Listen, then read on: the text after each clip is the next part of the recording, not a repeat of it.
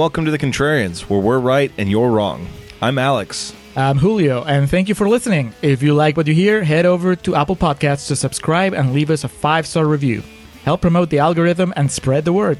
You can also find us on SoundCloud to subscribe and review. And don't forget to visit our main website, wearethecontrarians.com. Follow us on Twitter at Contrarian Prime, and to like us on Facebook, visit facebook.com slash Contrarian Prime. And if you have the willpower to keep up with our pretentious ramblings, you can follow us individually at Contrarian Alex for myself and at Ovnio for Julio. That's O V N I O. Now, time for the podcast.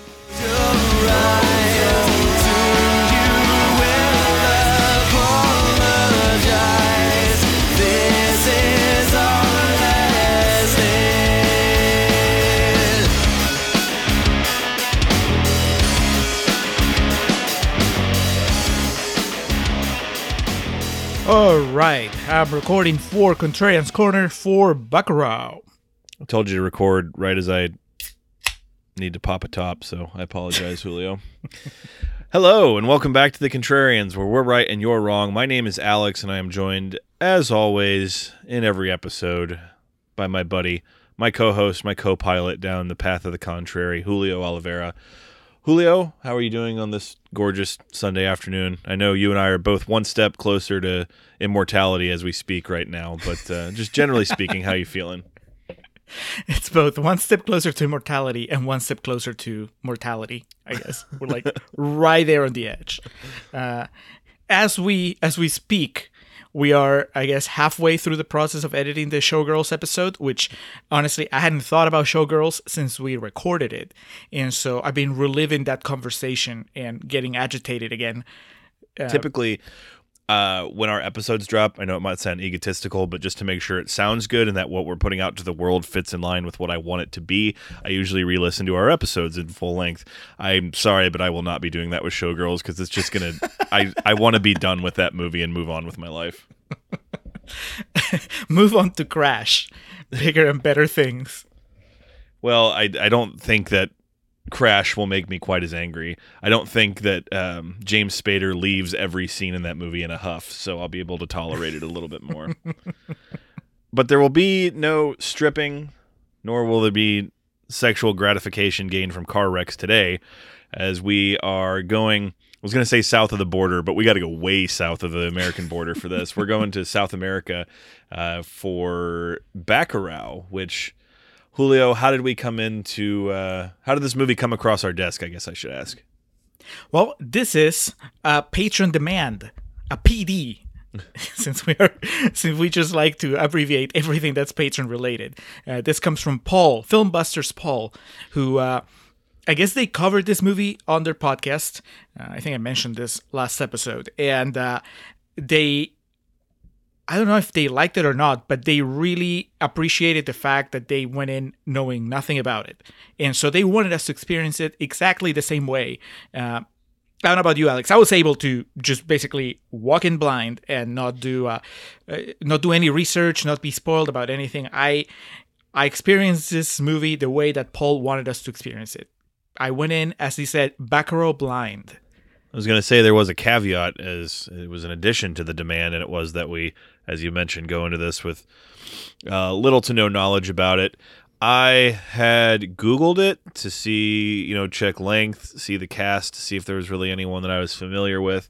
And Udo Kier, as we'll get to, return a triumphant return to the Contrarians. But outside of that, um, I read, I think, the first two sentences on the Wikipedia page, which Bacurau is a 2019 weird Western film directed by uh, Kleber, uh, Mondeka, Mondesa, Filo, and Juliano uh, Donez. So that's about as far as I got, and I guess we'll get into this in the second portion of the podcast if that worked in our favor, if it didn't, going in blind.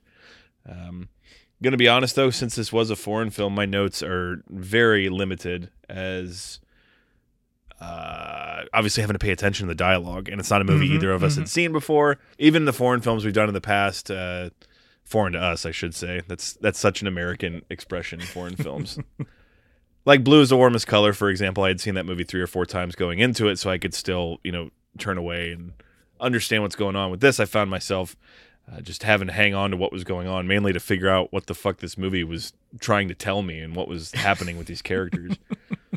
so I'll do my Yeah. best to piece together the plot here, but uh, yeah, definitely uh, an interesting uh, little instruction for us to go in blind, which is definitely not the norm for what we do. I, I, I had the same I, I don't know if it's an issue but yeah I, basically the same process where every time i had to stop to make a note that was longer than a few words i had to actually either pause the movie so i could you know do the note or rewind the movie after i was done with the note because uh, those subtitles they don't hang out for too long they just move move really quickly No, that doesn't. That kind of lends itself to one of our talking points in terms of. I, I rented this on YouTube. Is that how you ended up watching it as well? Uh, I did Amazon Prime, which leads me to well, I guess you already knew about Udo Kier. I didn't know about Udo Kier until I rented it on Amazon because that's that's his face on the poster. that's, uh, so they sell it to you as an Udo Kier movie. Yeah, the fucking poster for this, the old, uh, like 60s, 70s type, uh, it's almost like a horror poster, but with Udo Kier, his circle of life face that's imposed over the sunset. it's, you, you, you knew right from the beginning, just seeing that, that he was going to be the bad guy in some incarnation. Also, It's, his uh, his God given name is Udo Kier. He, it's not like he was born with a big baby face push in mind. He didn't have too many options when he decided to go to Hollywood. Exactly. So, before we get too much further into Bacurau, again, this is the Contrarians. If it's your first time listening, uh, we we do appreciate it. Uh, for those returning listeners, thank you, and uh, give us a moment here while we explain our gimmick, our approach to any and all first timers.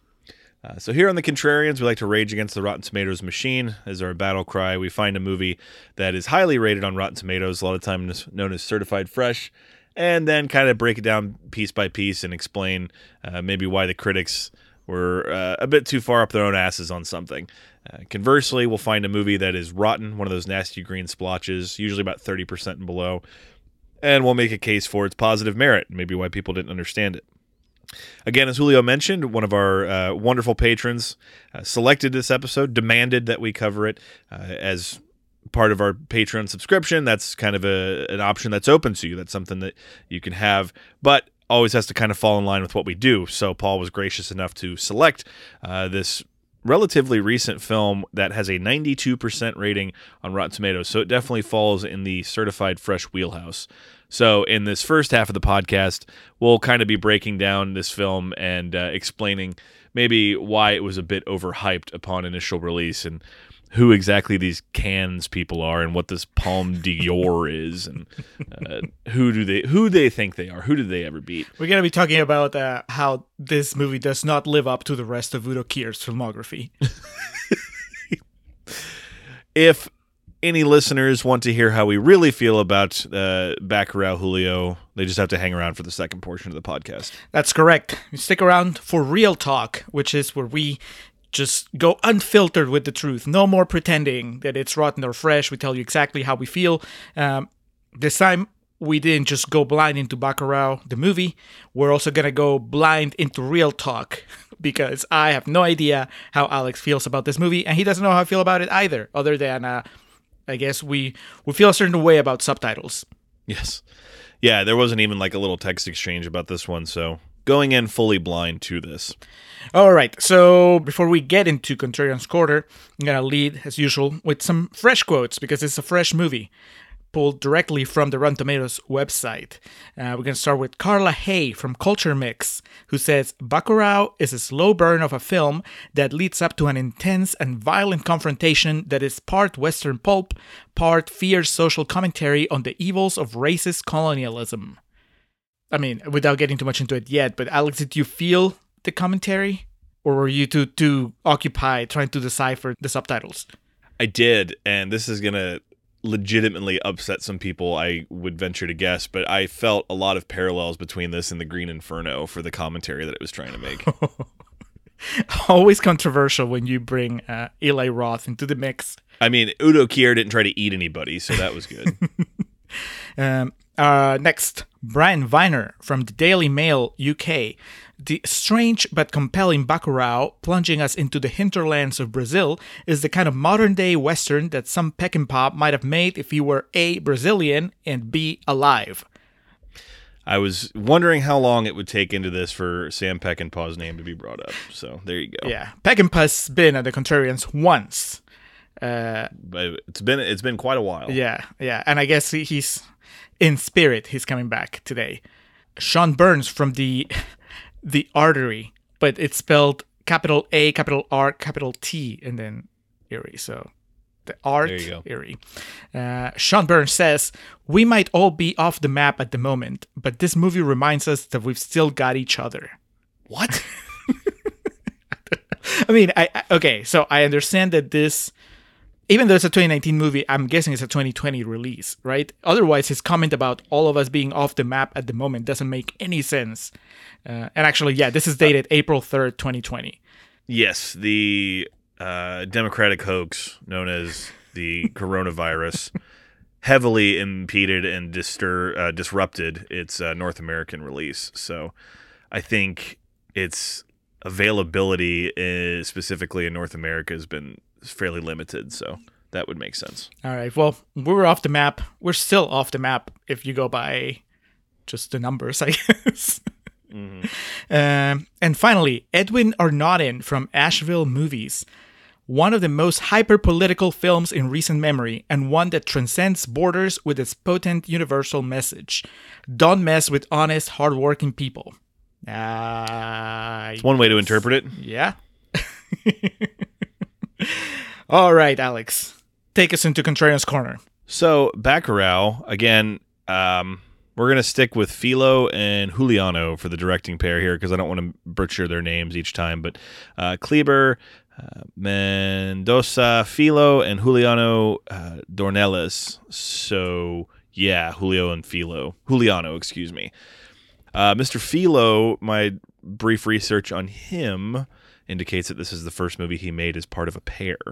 So branching out, I mean, you got to pool resources when you got Udo Kier on on deck. You got to make sure that all the ducks are in a row and they got all the money you can need. It was originally released. Looks like it premiered at Cannes Film Festival on May fifteenth of 2019, and as I said, the actual release for it's been staggered since. Um, couldn't really find much in the way of a budget, but I did see a box office return of $3.5 million. I assume that factors in internationally. It was selected to compete for the Palme d'Or at the 2019 Cannes Film Festival, and it won the jury prize. I mean, I think we can calm down. That's a bit much, as it's a movie that culminates with multiple beheadings. but it's kind of uh, just that art house uh, catnip, artnip, as, as you would call it. There you go. You know, it's set in a in a country that's not the U.S. and it deals in, in a sideways manner with, uh, I guess, socio-political issues. So of course, the critics are gonna lap it up. The jury at, at the festival, any festival, they're gonna be like, "This is important," but also it's entertaining because there's gore. Give them all the prizes. There's a flying saucer and boobs. Uh, any guess as to what won the Palme d'Or in 2019? It you may not know it off the top of your head, but once you hear it, it's pretty obvious. Um, marriage story. Fuck off. It was Parasite. oh yeah, of course. So this is the story of the small village in Brazil named Bacurau. Uh, they are south, about an hour south of Sie- Serra Verde, which is, I guess, from what I picked up, kind of the the biggest harboring city. I'm sorry, Julio. Before we even got into that, it took us three minutes to get this movie started.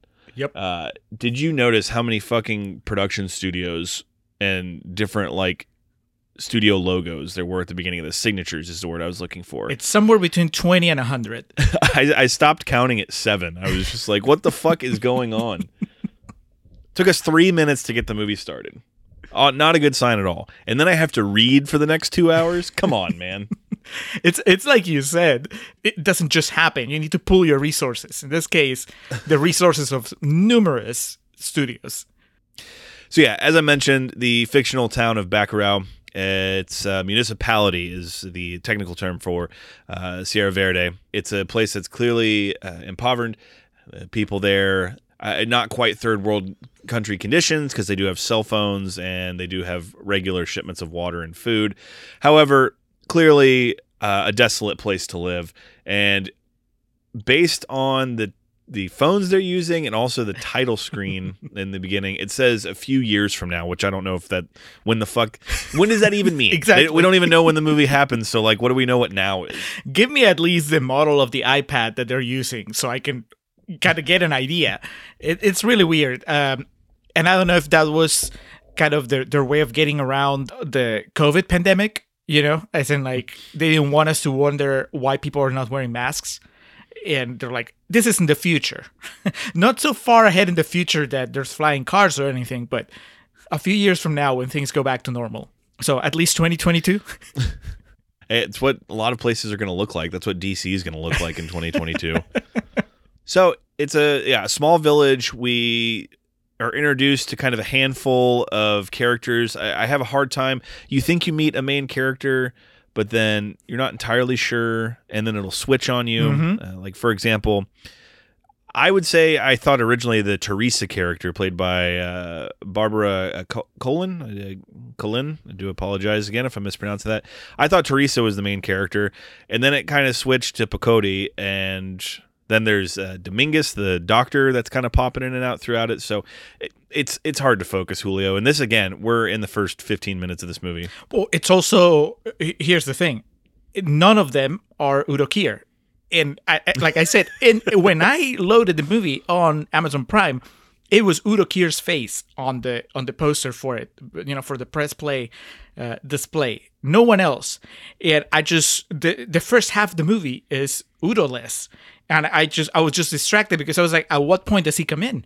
And obviously, far be it from me to assume uh, on the the extent of the talents of Udo Kier, but I'm like, he doesn't. He does he speak Portuguese? Because he's gonna stand out if he comes in at some point trying to, you know, he, he's gonna pretend to be Brazilian. So it was just very distracting, and I don't blame you. I also thought that Teresa was the main character because we spent the first at least ten minutes of the movie with her as she arrives into town. We see things from her point of view she seems to be like the, the linchpin uh, that the movie's got to revolve around. She even tells, uh, she's like, "Hey, do you want to fuck later?" Which is clearly the kind of thing that you say when it's your movie. when you demand sex, that means that you're you're driving this this plot. Uh, You're the captain now. exactly. yes. Uh, Yeah, and then she like the story that begins with her is more her introduction into the story. The reason she's there, she comes to the village of Bacurau and brings like medicine, and it's never explained where she got it. It's vaccines and shit that's going to help them from snake bites, polio, etc. And it's basically it's still you know it's got the the dry ice steam coming off of it so she clearly like stole this from somewhere and it doesn't explain that moreover we're just it's like, oh, forget about that. Don't worry about it. We got to worry about Carmelita's funeral here. That's what pulls the whole village together in the beginning. Is this monolithic matriarch, like omnipotent power over the village of Bacurau named Carmelita has passed away, and they've all gathered together for her funeral. Now, was she like Thanos or something? Because as soon as she dies, everything just falls apart for this village. well, we're gonna jump all the way to the end, almost, Alex. It's my only attempt. I'm gonna gonna make it a Marvel reference for you, Julio, on this episode. Well, Alex, uh, Marvel references are very 2020. It's 2021. You're Oh, supposed yes. to reference uh, the Snyder Cut from now on. So, generally speaking, let me revise that. Was Carmelita Superman or Jared Leto? Because as soon as she dies, the whole village falls apart. Uh, well, uh, so jumping all the way to the end, because I, I have a, a burning question, which I guess is important to answer now. Is she the woman that shows up at the end uh, when Udo Yes. Kier gets captured? Okay, so I guess she is Cavill then. Henry Cavill. Uh, she is Superman because she comes back from the dead to save the day. She's the ghost of Tom Joad. The who's the ghost in the Pirates of the Caribbean movies? That's gonna bother me now. Geoffrey Rush. Yeah, what's his character's name though? The movie's not called The Curse of Geoffrey Rush. What's the character's He's, name? he's Barbossa, and the movie's not called The Curse of Barbossa either. so this Carmelita that passes away clearly. I mean, this movie does deal with some supernatural, religious, what have you, some afterlife questions and the the idea of spirits and whatnot. But Carmelita, great, not just a great Warren Zevon song, but also a presence that stays with Bacurau because there's characters for the duration of the movie that say, uh, you know, the little kids say, you know, don't run into Carmelita. Like, I guess she's, I don't know if she was the Pope or what have you, but this person dies, brings the whole village together. And from that point on, the spirit of Carmelita looms over Bacurau. And like Julio said, spoiler alert, she kind of shows back up at the end of the movie to, I don't know if she just sounds the alarm to get Udo Kier caught or what it is, but she's definitely there. So this town is, as we mentioned, a municipality of Serra Verde, which the mayor of, I guess you would call that a city, is a gentleman by the name of Tony Jr. The the we- Brazilian Ted Cruz. Yes, that's a, that's a pretty good analogy there. And he comes down to speak to the people of Bacurau, and this is kind of you'd say this was maybe 30 minutes into the movie or so because this funeral procession takes up a good chunk of time and I mean just cards on the table here Julio. The first this movie's about 130 minutes long. The first 75 minutes of this movie are just building ambiance and building tension, wouldn't you say? That's a way of saying it. The other way of saying it is it's that it meanders for I, don't know 20 to 30 minutes, trying to find uh, a protagonist, a character that can that we can follow that that has any sort of story. Because Teresa disappears after the the funeral. She kind of fades into the background, and then uh, I guess we follow Pacote for a little bit because he he I guess is, is some sort of criminal, renowned criminal. He has videos on YouTube showing his greatest hits. Uh, Yeah, but his greatest hits are him just gunning people down in cold blood. It's one of the he's uh he's like a Guy Ritchie type character that, you know, has retired from the line of violence. But the thing is it's not really played comedically like a Guy Ritchie movie would be. It's just, oh, I don't do that anymore. And then you learn quickly what he did was just m- murder people very violently in the middle of the street.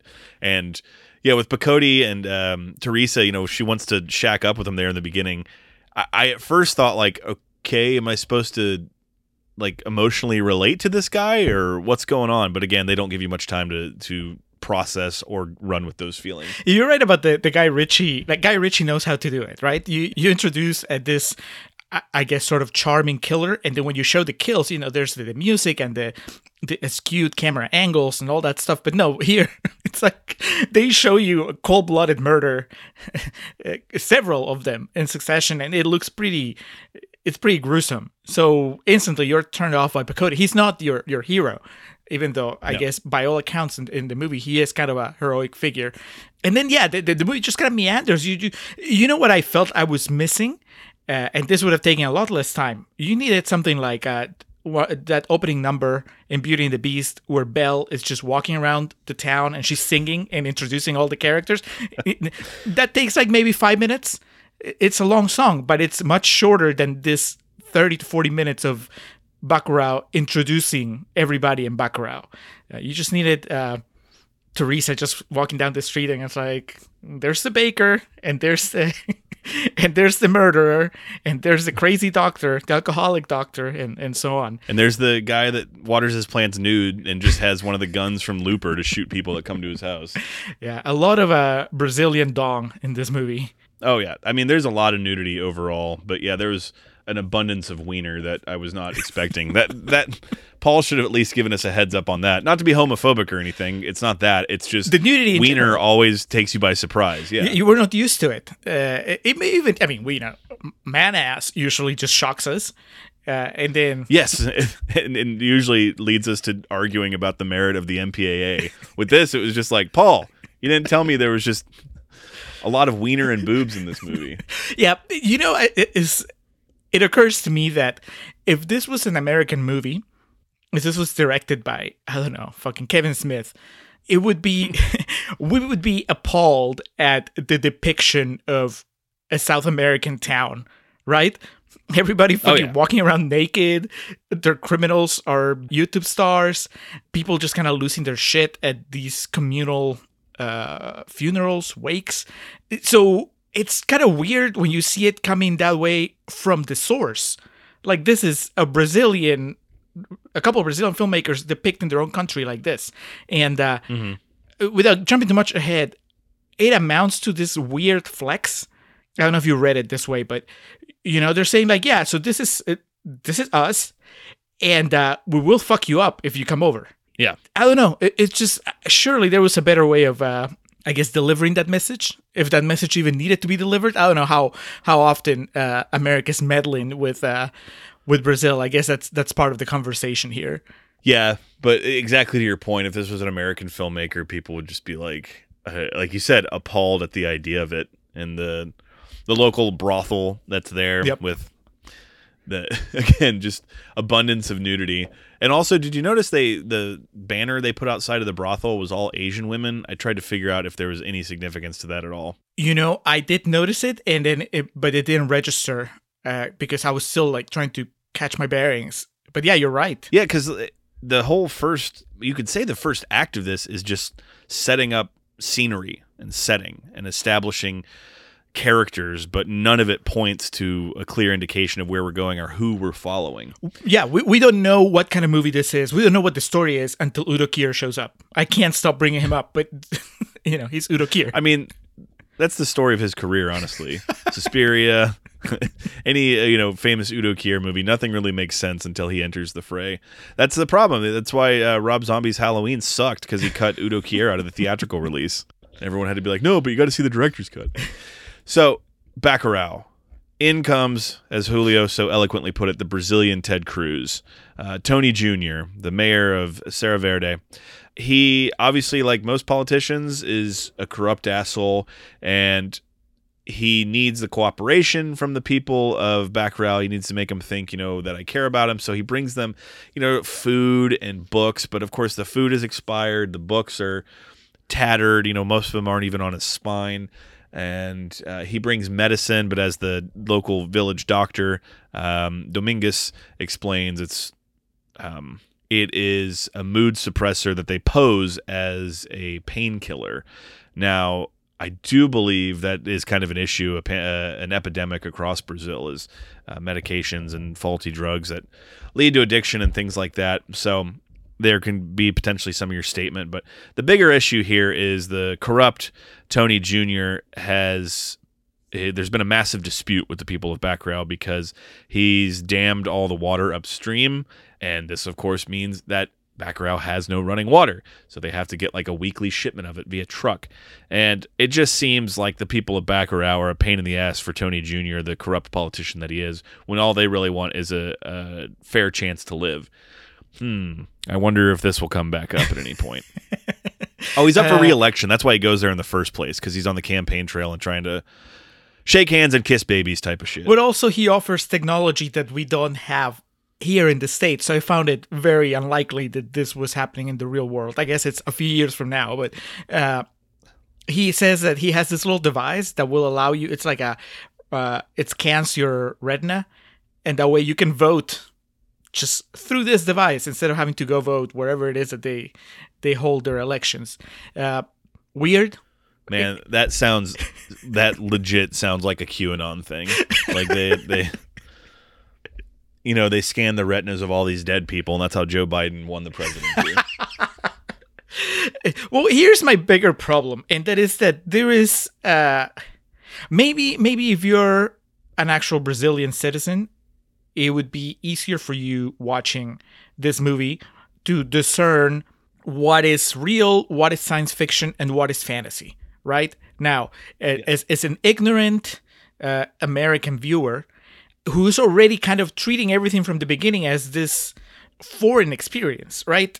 Just from the moment that you see Teresa and the guy like driving into town carrying the water, I'm like, this is this is very much away from the reality that I experience. A, a Yeah. one week snowstorm fucked us up. So th- that's we are we already have to work extra hard to get into this this mindset of- how this Brazilian uh, village town lives. But then, so then you introduce something like this weird retina scanner, and I don't know if he's lying or not because this the world is really weird, right? In a couple scenes, we're gonna see uh, something that looks like a UFO, and I'm like, okay, so is that the kind of movie that is this a science fiction movie about aliens? Uh, and and I think actually before Brazilian Ted Cruz shows up, they mentioned that uh, they can't find a town in any maps, and I'm like, oh, so is it a ghost story? I, it was so hard to nail what kind of movie this was, and not in a good way. You know, when we watched something like Under the Silver Lake, there were a lot of questions that that I had, mm-hmm. but I was always able to at least know that I had my my feet firmly planted on a very specific reality. I knew the genre, I knew the the, the things that we, were being referenced, uh, but here I just I was at a loss. I'll fully admit that part of it is on me because you know maybe I should be more cultured. So so watching a movie from Brazil doesn't feel like such an alien experience to me. But but I also think that there's something to be said for accessibility, and maybe the filmmaker should have done a better job at specifying what is real and what isn't in this world. Yeah, absolutely. And to build onto the scumbaggery of the mayor, it's just it's the most clear the movies become in saying bad guy. This is the bad guy. As they have him, doesn't he take one of the local prostitutes like against her will? Basically, and he's like, just put her on my tab, uh, which you know, when you have a tab at the brothel, you have a problem. Well, going back to just what you said, Julio, it's my next note here. One of the local uh, from the farmers market there in Bacurau. Man's driving back to his home that night, and we see this flying saucer that looks to be about the size of uh, I don't know, maybe like a manhole cover or something like that, about that size. So it's not like one of your big, you know, 1950s, 60s drive-in movie flying saucer, but it's definitely jarring. Again, how far in the future are we? When is now? And when when have we gone to? Because we eventually find out that it's just a fucking drone. But this first shot here, and the guy is looking at it like it's a a bird flying over him. like I was waiting for him to take his hat off and start swatting at it. Uh, but again, everything eventually gets explained in this movie. But when things are initially introduced, there's just this weirdness that shrouds it that feels that it's there just to kind of jar the audience. And then it feels cowardly that they pay it off at the end and actually explain it. Yeah, yeah. This is not David Lynch where he's just fucking with your mind because that's the point of the movie. Uh, no, here they're just fucking with your head because they they want to throw you off the fact that there's not a story here yet. Uh, they even add the the UFO sounds to that little drone when he's when it's flying, so you believe yeah. that it's an alien. yep yeah. Uh, I, I legit thought that this was okay. I, I'm like, I get it now. This movie is about alien abductions, and that's why the town doesn't show up in the map. And that's why people are so weird because they they kind of live their lives in, I guess, in constant fear, constant interaction with aliens. You know, and that's why this guy is not the least bit surprised when a flying saucer almost knocks him off his motorcycle. But that wasn't the case. So from weird to bad, things across the city or the village, excuse me, keep posing themselves as obvious issues. Uh, first of all, we see the water truck as it reaches town has some unexplained bullet holes in it, so it begins leaking. And water is the source of life, so that's not good. Secondly, uh, a whole horde of horses come clopping. The subtitle said in parentheses clopping, so I had to make sure to write that note down. Uh, clipping and clopping all across Bacurau. It's a it's a, a herd that came from a, a, farm uphill or down the road or what expression you want to use. Everyone seems to recognize right away who they belong to. So two localers set off um, to find out w- why the horses got out and what's going on. There's trouble afoot. By golly, uh, nobody should own that many horses. That was my thought. it's, like, it's like 200 horses galloping through town and somebody's instantly like, "Oh, those are from Johnny down the street." And I was like, "Well, yeah." Course. They immediately know where they're from. I, I guess, yeah, they travel in a pack, which is understandable, but I don't know why they just decided to march through the village. at, at, dawn we ride type thing, I guess. uh, intersecting with uh, the two localers going up to the farm to see, you know, trying to return the horses and see what happened. Uh, two dirt bike riders wearing the loudest, most garish outfits you could think of. I, I guess what we come to find out is that they wanted to present themselves as tourists. And I guess what they thought that meant is they should wear the most conspicuous outfits possible. Yeah, they overshot the, the mark there. they missed the, they missed the mark a little bit. Uh, but they are two localers, as they try to describe themselves, or tourists, um, but they're native to Brazil because they do speak Portuguese, and they ride their dirt bikes through town, and they go into Bacurau, and they plant um, the female. It's a male and female. The female plants this jammer pretty much in the local store that blocks any and all cell phone signals from coming in, and then they leave pretty hastily. Pacote is immediately hip to their jive type thing. He he comes up and he's just kind of like smiling and like, "Oh, how's it going? Nice bike." And they they're talking about how we can't get any cell phone signal here, and he goes, "Funny, we always have signal here." and he's got that smile on his face, like, "One day I will kill you." It's the smile every person in those YouTube videos saw before they got shot. it was the last thing they saw.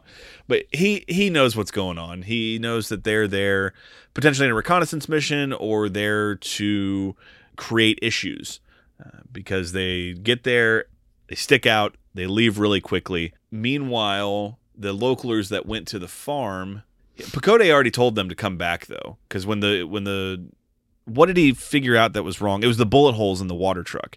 He's like, something's not right. So he tries to get these guys to come home.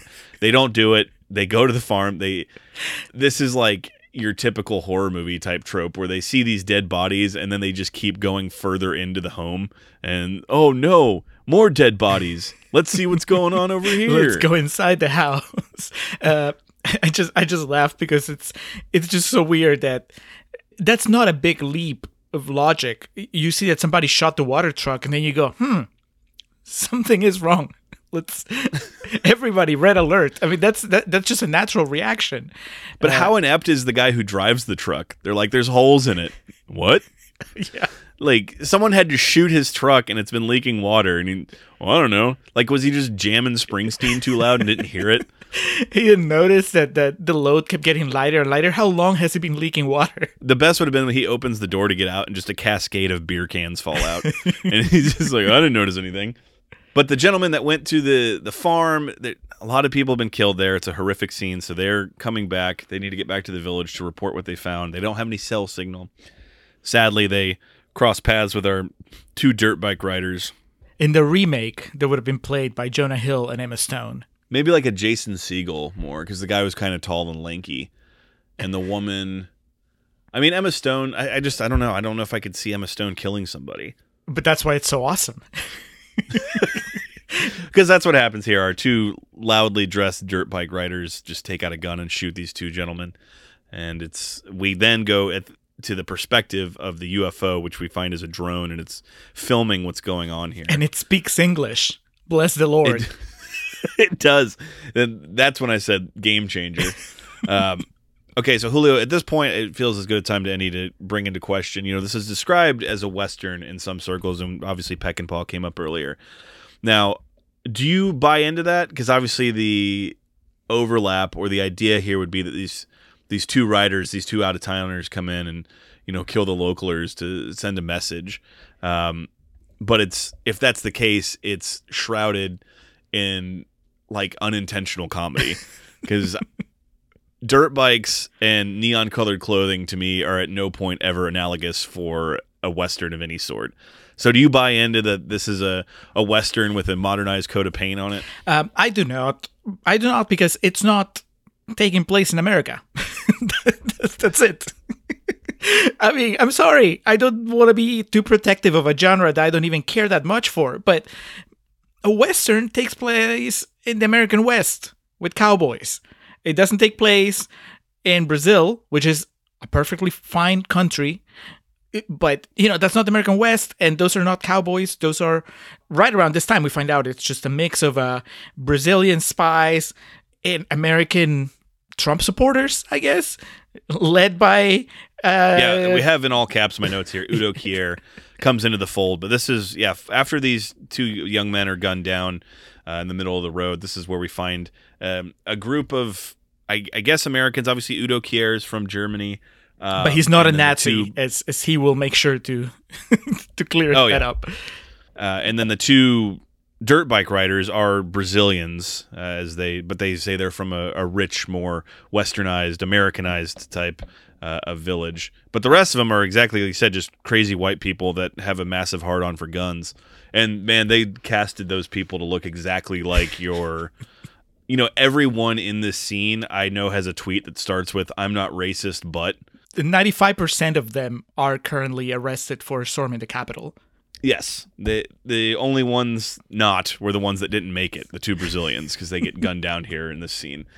Yeah, it's this long. You used the word meandering earlier. The scene is several minutes long, and you think you're going to finally get some exposition on what the fuck is going on here, and like I was hanging on to every second of this, being like, "All right, Udo Kier is going to explain any second now," and the scene just goes and goes, and then nothing's explained, and the two Brazilian, you know, intels are killed, shot and killed at the table there by the fucking white people.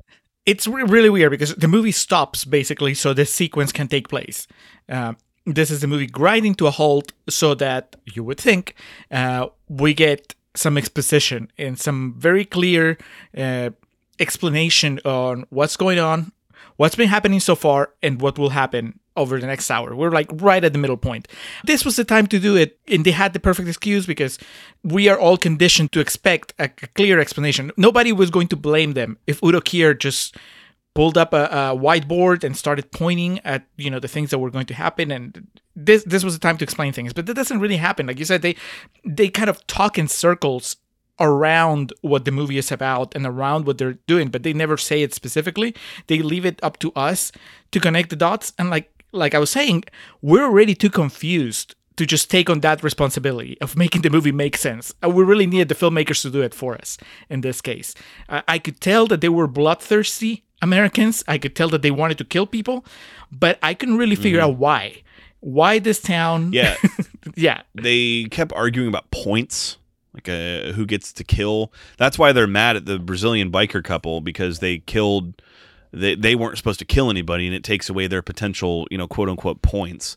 But again, point of this story, nothing's explained. We just know that they're there to kill these people of Bacurau.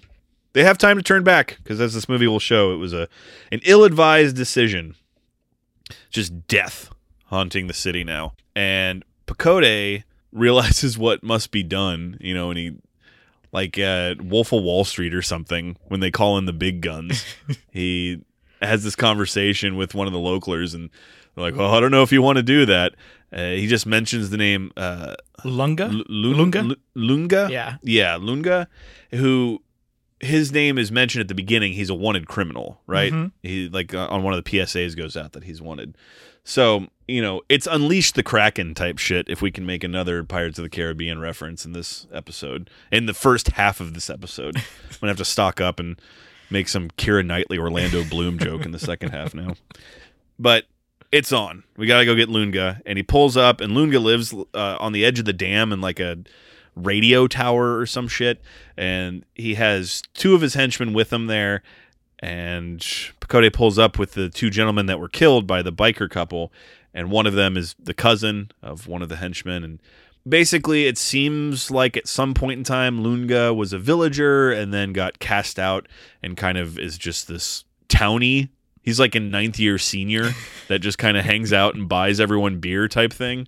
and he's there and he basically tells them, hey, we're in trouble and we need your help. Uh, and he's really bad at negotiating because all he says is, I want food.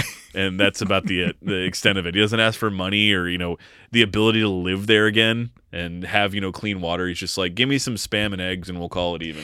Were you uh, underwhelmed by the reveal of of Lunga? Because, like you said, yeah, we've we've heard about him throughout the first half of the movie, and he's You'd expect him to be like a bloater from fucking Last of Us or like some uh, a big daddy Right. in Bioshock. he looks like a child. massa- he's he like it, it reminded me of Rufio in Hook because you know how they build that up and like um Robin Williams has in his mind, you know, what's going on and it's just this kid that comes out with a, a funky hairdo. And, like, what? okay, so tell me if I'm crazy or not because obviously I didn't have time to watch this movie twice. When we meet Lunga here, he has short hair, but then when he shows up in the city, he's got a long mullet, Yep. right? Yeah, yeah, yeah. He he dresses Okay. up for his big return to town. That's what I assume because he also has the the, the funky boots and uh somebody, one of the localers mentions like, "Oh man, you look good," or they make some comment about his appearance. He he hit the left C button twice on his controller to change his attire. So he shows up. Yeah, because Lillian, my sister, watched it with me, and she's like, "Wait, did he just have short hair?" And then it messed with me the rest of the movie. I was like, "Did I just not understand that?" Pacote clearly has past dealings with these people, as we know. He was also a, a criminal at one point and killed many, many people. And so this feels kind of like a an Oneaters moment where they're getting the band back together. like all that was missing was them all putting their hands in the middle. What was missing was uh, Therese accidentally telling the the TV director that they were a couple. yes. Uh Lunga. Sorry ladies, he's taken. okay, so before Lunga and the crew can unveil to the city that they're back or the town. I keep calling it the city. It's just the township, the the village, what have you. Before that reveal, we see that in the the town square, all the villagers are watching on YouTube uh, Pacote's kills. We already mentioned this. The significance of this particular part. Julio, did you catch that one of the kills here has a Wilhelm scream? No, no, I didn't. Wilhelm, excuse me. Which number was it? Was it number five? Because they're they're numbered. I know their number, but I don't know. But he shot one of them and then "Wah!" that scream, and I was like, mm, that seems really appropriate for this context. you know, I think of Indiana Jones, Star Wars. I know the Wilhelm scream is has spread more than fucking herpes. Uh, but in this conti- particular context, I was just like, why? Why would you add this for any type of comedic or, you know, as I mentioned in the marriage story episode, the insider wink and nod to the camera type thing? That's Uh, that's how you get the the festival judges to give you the award.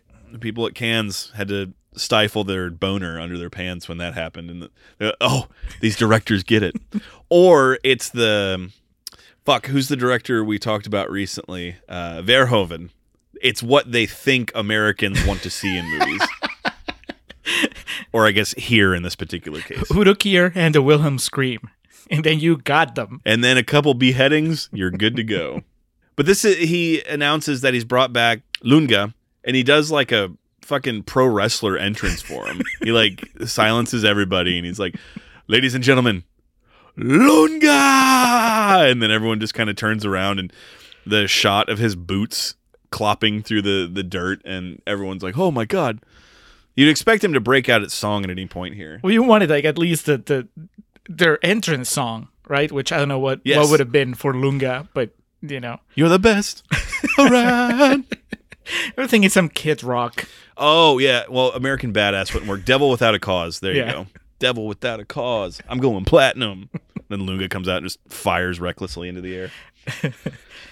He's basically given the uh, returning heroes welcome, and we kind of get a little bit of idea that he lived there, as I said, because the local teacher said you were a good writer, you should have studied more, and like you said, someone compliments his looks. It's it seems like he was at one time there and protected them, but then became too much of a hazard, became too dangerous. You know, the Batman principle. Got to cast him out now. He wasn't the outlaw they needed, but he was the outlaw they deserved. This leads into the the town partying for a night. Lunga's returned. We know that there's trouble on the horizon, but we're just going to enjoy our evening. Alex, I thought that was a funeral. I mean, it's. I, I, but I, I also thought they were partying at first, and now I don't know, because they aren't they at the same time kind of burying the the guys that got killed by.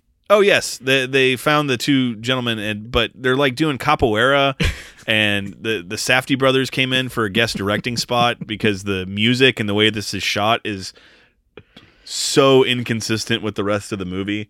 I don't know. Obviously, funerals in different parts of the country, let alone the world, are different. So uh, I mean, nobody was I got the impression nobody was dancing at Carmelita's uh, funeral Yes. at the beginning of the movie. So actually, you're right. th- that was the loss of like a, a higher power. To me, this is like we lost our men on the front line. We must celebrate their lives tonight. Tonight we feast. Tomorrow business picks up. Sadly, that you know the party has to end abruptly because a group of local children are out playing and they're just kind of being kids. Uh, I think the game they're playing is how far out in the dark can you go? I'm going to take a flashlight out there and leave it there, and then you have to go get it and then take it out further. And sadly, one of the little boys, I think the second or third boy that goes out, runs into one of these white people, and the dude just guns this little kid down. This scene is easily the most tense scene in the movie for me because it's so drawn out and you know the evil that's looming over them. White men. exactly. For it to conclude with a, a little boy being gunned down was very harsh and mean spirited, though. I thought like someone was going to come out and like get the kids and be like, "Hey, you shouldn't be out here," and then that person gets killed. But for it to be the little boy that gets it and the guy who kills him takes such satisfaction in it, I was just like, "Come on, dog." What's worse is that this guy doesn't really. You would think that okay, well, he's such a monster. We're going to see him get it later, and he pretty much by the end of the movie he, he dies, but he dies off screen, so it's pretty unsatisfying. the the Upham principle. yeah, he dies with the rest of them. That's pretty much how it comes to be, and he doesn't get it any worse for being a child murderer. At midnight that night, the group of insurgents, mercenaries, is basically the best I could think to describe them. They shut off the power for Bacurau, and this is when Lunga has the very prophetic line of "We're under attack." two localers try to leave the village. They they're one of the couples that has a car, so they just try to careen out and get to um, Serra Verde. Sadly, they're cut off by two of these mercenaries, one female, one male. Just mercilessly gun them down with machine guns. Just they shoots them each, you know, two dozen times. It just goes on and on, and then just crazy white people shit because the woman is turned on by this. Yeah. Uh, she doesn't even care that the drone is recording them. Yeah, she literally just they kill this couple and then she says want to fuck and then they just start going to town.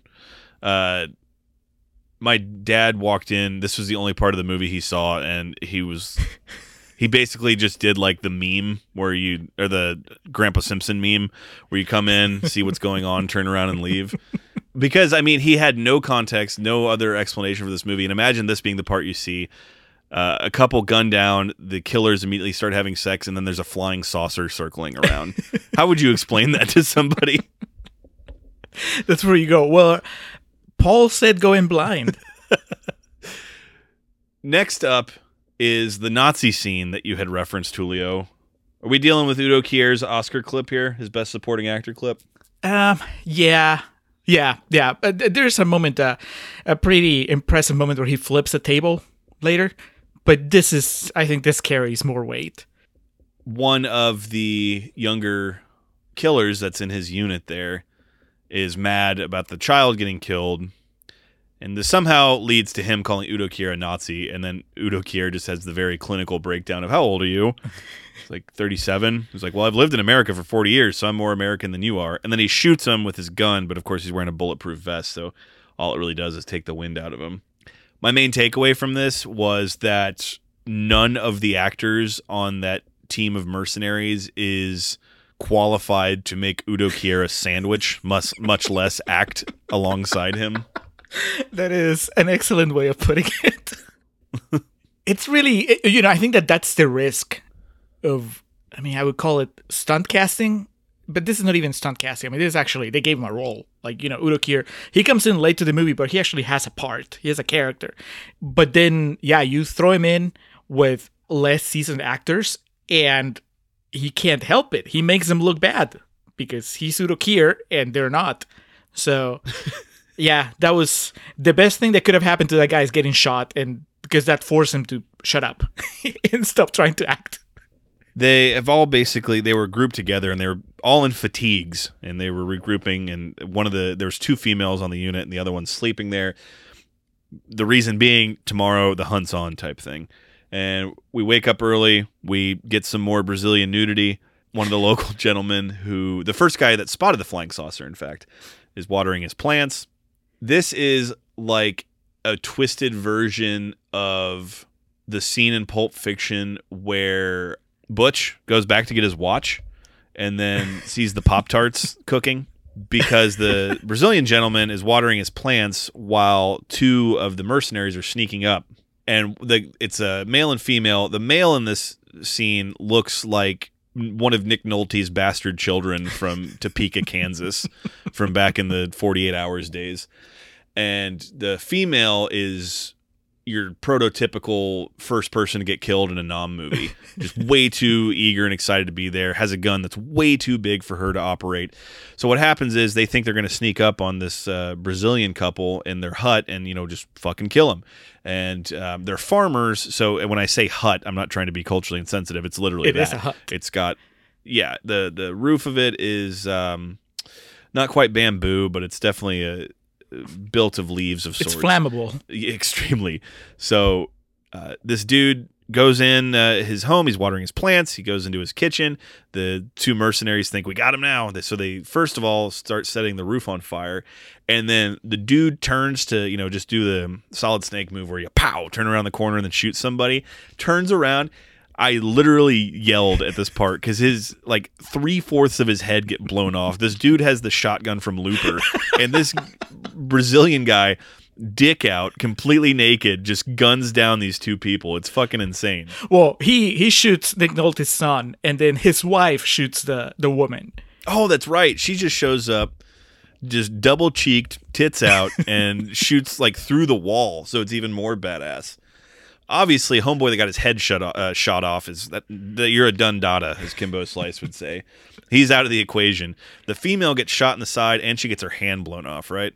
Yeah, she she they make a point of having a close up of the hand at some point. Oh, and then hilariously here too is where it kicks in the few years from now because she has like this Oh yeah, um, this stick that she pulls out. It's like a, a light up stick that's able to translate what they're saying to her, and it's so cold too because the guy's just in her face, you know, very calmly speaking Portuguese, and then she translates it. And it's "Do you want to live or die?" Um, if you couldn't tell by my giddiness in this part, this was my favorite part of the movie because it was in brutal detail the scene of the most comeuppance that the bad guys get. Because, spoiler alert, they all die. but this scene in particular was when you realize these mercenaries done fucked with the wrong people. do you think what do you think was more expensive, getting Udo Kier in this movie or the special effects in this sequence? I mean, this fucking flying saucer they have in it looks like an effect from the Blob, but with Steve McQueen. like it's a, it looks like the the Poochie thing, where it's just this cell that's over the shots that they're doing.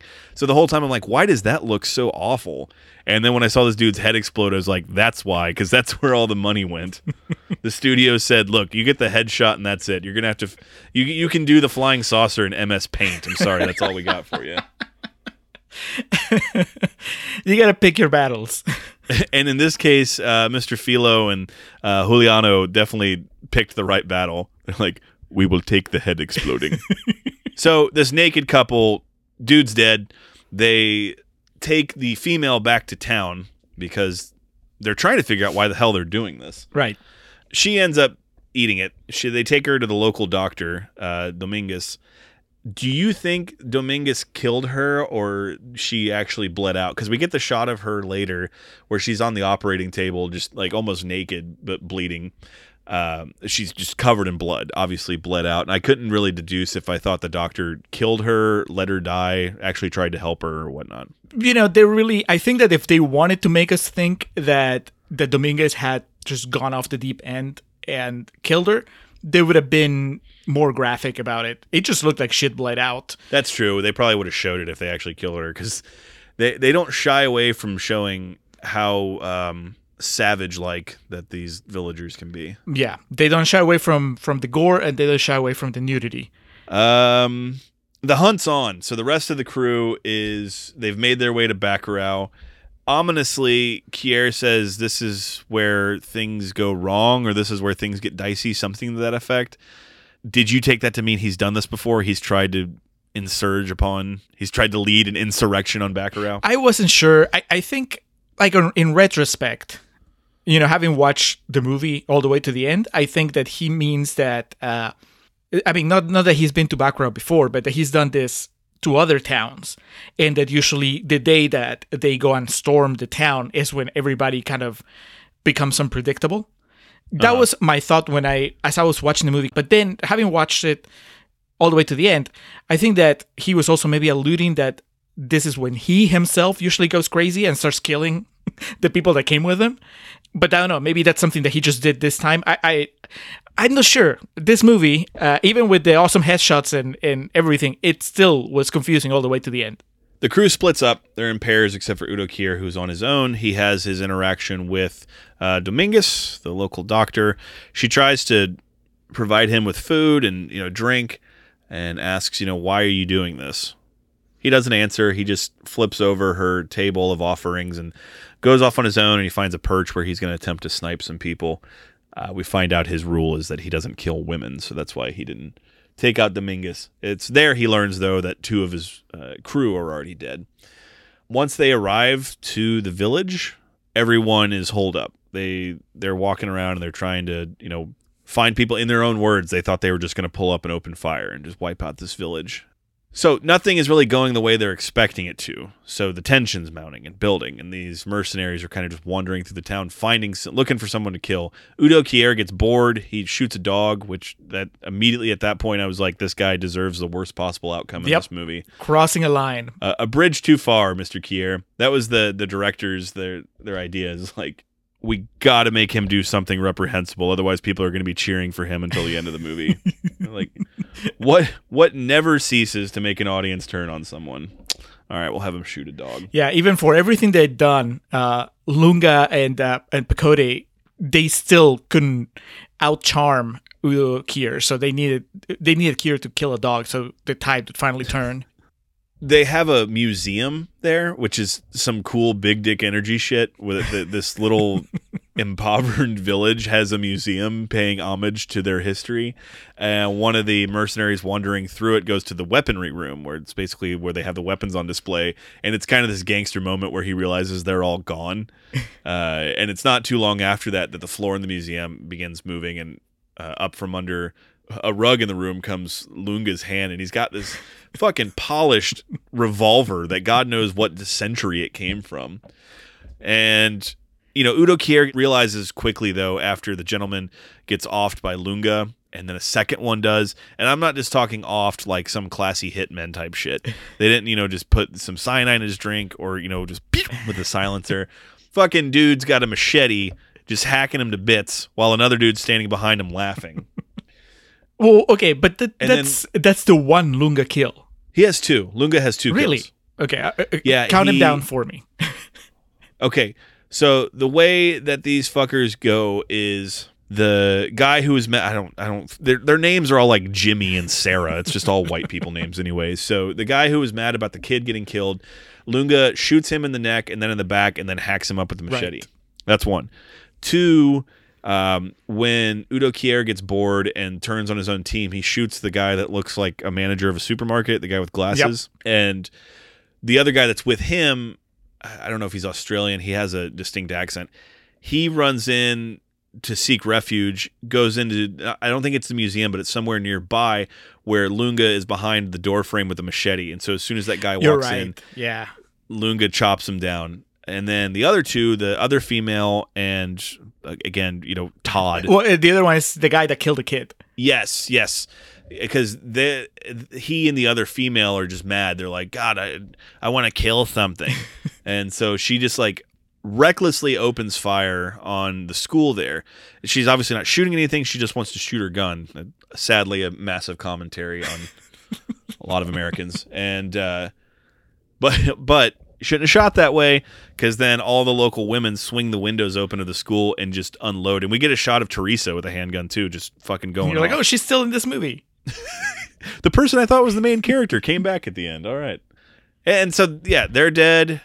I think that Domingas or somebody set a trap for Udo Kier because there was that part where he pulled that spike out of his hand and then like his mental state was degenerating after that. Oh, So- okay. So so I may be looking too much into that, but that's what I, that's how I read it. yeah. See, my my my thinking was that either he always does this, like he always turns on his team. That's really the his master plan is like I bring these Americans, I sick them on the on the small town, and then I kill them, and I walk away. And repeat. and repeat or or like you were saying or he got bored like he gets there the town is deserted and he's like fuck it i'm i'm trigger happy and then he starts killing people that are that he wasn't supposed to kill but this is but you're right there is this close up of him putting his hand on on like a tooth or something like a fang, and then Yeah. yeah, it's possible. But then if that's the case, they don't really explain it very well. Uh, No, that's just my thing of like, I refuse to believe that shot was in there for no reason, which it very well could be. You know, it's a possibility. But he tries to kill himself here because he realizes it's all gone sour. It's all gone bad, and he puts his old World War One relic in his mouth, and that's when the spirit of Carmelita appears Yeah. to protect the village and also ensure that he doesn't get to take the coward's way out. I think even there's a shot of Udo Kier like reaching for her. But then, you know, some dude comes out with a gun. It's like, the fuck you doing on my property? Uh, yeah, it makes sense that he would be drugged now that you're either he was drugged or the spirit of Carmelita was influencing him all along. Either way, it's very poorly depicted by the filmmakers. yes. And then, I mean, we don't really have to interpret this for ourselves. It's laid out fairly well. But what happens is Tony Jr. pulls up and he's got this like stretch, not a limo, but obviously like a luxury van that opens it. And there's, you know, six or eight. How many? Uh, it's the same number of the crew the, of mercenaries. It's this nice air conditioned and there's like a, a fresh bottle of water in each one of the seats and he shows up and you know he's obviously on time he thinks he's on time for something and he's like where are the gringo tourists as he says and then the villagers kind of part and you see all their decapitated heads on the step of the church or whatever that building is there. And you know he definitely starts getting a little uncomfortable here. And then udo kier you know he's being ushered into frame uh, tied up with the gun pointed at him saying this wasn't part of the deal. Yeah amigo tony. And the guy's just like oh, how does he know my name? I've never met that guy in my life before. And it quickly becomes apparent that due to the political issues that Bacurau was causing uh, for Tony Jr., he already had had it literally wiped off the map so it wouldn't exist, and that his plan was to have this crew of mercenaries come in and literally wipe out the town. But one thing he didn't count on was them recruiting Lunga. He, you know, he saw him and he was just like, "Oh God!" And I still, I, I mean, okay, so he killed two people, but I still think there was a lot of buildup for very little payoff when it comes to. I, expected Lunga to be like John McClane. I thought that Lunga was going to take care of every single one of them. That said, at least he killed two of them. Uh, he doesn't do anything in the climax of the movie. We don't see him kill anybody. Well, and they're all at this the end here too. They're all hopped up. It's not opium, but they throughout the movie they take a. Isn't it described as a, psychode- psychedelic drug of some sort? Yes. Yeah. Which I don't know how that enhances their performance in a shootout. I mean, if they were at a rave, I understand that's what you want, but It's a party of some sort. But you're downplaying Pacote here. He explains that he's fucked up, and then he just starts slapping Tony like, and not like hard, but just like you know, paintbrushing him and then fucking with his hair. It's it's actually really funny. The two funniest parts in the movie are at the end, where there's that where he's just fucking with Tony, and then the part where one of um, Lunga's henchmen come out of the museum after killing all those people, and he goes to like whistle by blowing on his fingers, and then he looks at his hands and they're all bloody, so he just wipes them on his shirt and then blows them that way. But yeah, the, the the villagers, I guess they're all tired from all the killing that they've done today, so they strip down Tony Jr. and blindfold him and put him on the back of a donkey. And they explain that they're just going to take him out into the middle of the desert and drop him in a cactus patch, right? yeah, which I understand why they wouldn't just kill him. That guy could get him in trouble. He could come back with stronger with, with, with another Udo Kier. Well, no, Udo Kier is irreplaceable, but with you know the next best thing, he'd come back with uh, Christoph Waltz. I, I'm not arguing with you, man. I'm just saying what what they told me here. yeah, they're to take him out and just drop him. And I mean, which honestly, that's that's worse than getting shot in the head, just left out in a cactus patch to starve, you know, to death or roast in the sun. But then they put Udo Kier in an underground cellar and they end up burying him alive. Udo Kier, though, does get the final line of the movie in an homage to Punisher Warzone. The final line of the movie is This is just the beginning. Bacurau 2, Kier's Revenge. Well, uh, that was Bacurau. Yeah, and if our conversation seemed as yo-yoing and all over the place as we think it did, that's what the movie's like. We did not make anything up. All that happened. all right, so Julio, we ready to move this along to our revealing real talk? Yeah, let's go to real talk. So the character is maybe he likes the power, Maybe he likes to kill people. Maybe he wants to take over the village. Maybe he works for the government in Brazil. Maybe he works for the mayor. It doesn't really matter. If you eat a good soup, I don't want to know what's in it. If I like, if I like it, I don't go to the chef and say, so what is exactly in the soup? You see, there are people, and I'm very fortunate that I work with a lot of them, they cannot make a bad movie. They can only make a movie people don't like. But it doesn't mean that La- Gus Van Sant or Lars von Trier, they cannot make a bad movie. They can only make a movie where people say, not for me. That's okay. All right, we are back for Real Talk. But before Real Talk, we are going to give you the PP, the patron pitch. I'm trying, man. I'm trying. I, I appreciate it. Uh, patron pitch. This is where we tell our beloved patrons what we have in store for them and where we tell non patrons what they're missing out on. Maybe after this little segment, you will decide that you want to join our patron family at patreon.com slash contrarian prime. That's where you'll find all the clips that we cut out of this episode that we didn't make it to the main feed. You will also get our uh, special bonus episodes. This month we are doing a bachelorette. We're actually recording that as soon as we wrap on bacurau. We have the recently renamed used to be extended plugs and now is contrarians after hours. Like Alex said it last episode, it's the kind of conversations that we had before and after recording back when we used to record in person. And mm-hmm. now we just do it via Zoom. And then you have the chance of telling us what to watch, like Paul did in this instance. You just demand what you want us to cover on our main feed, and you can also demand what you want us to cover on the exclusive patron feed. So lots of cool stuff don't want to get anybody too excited, but Alex has said that he can, after all, take pictures of uh, his movie collection. So uh, that's that's also coming down the line.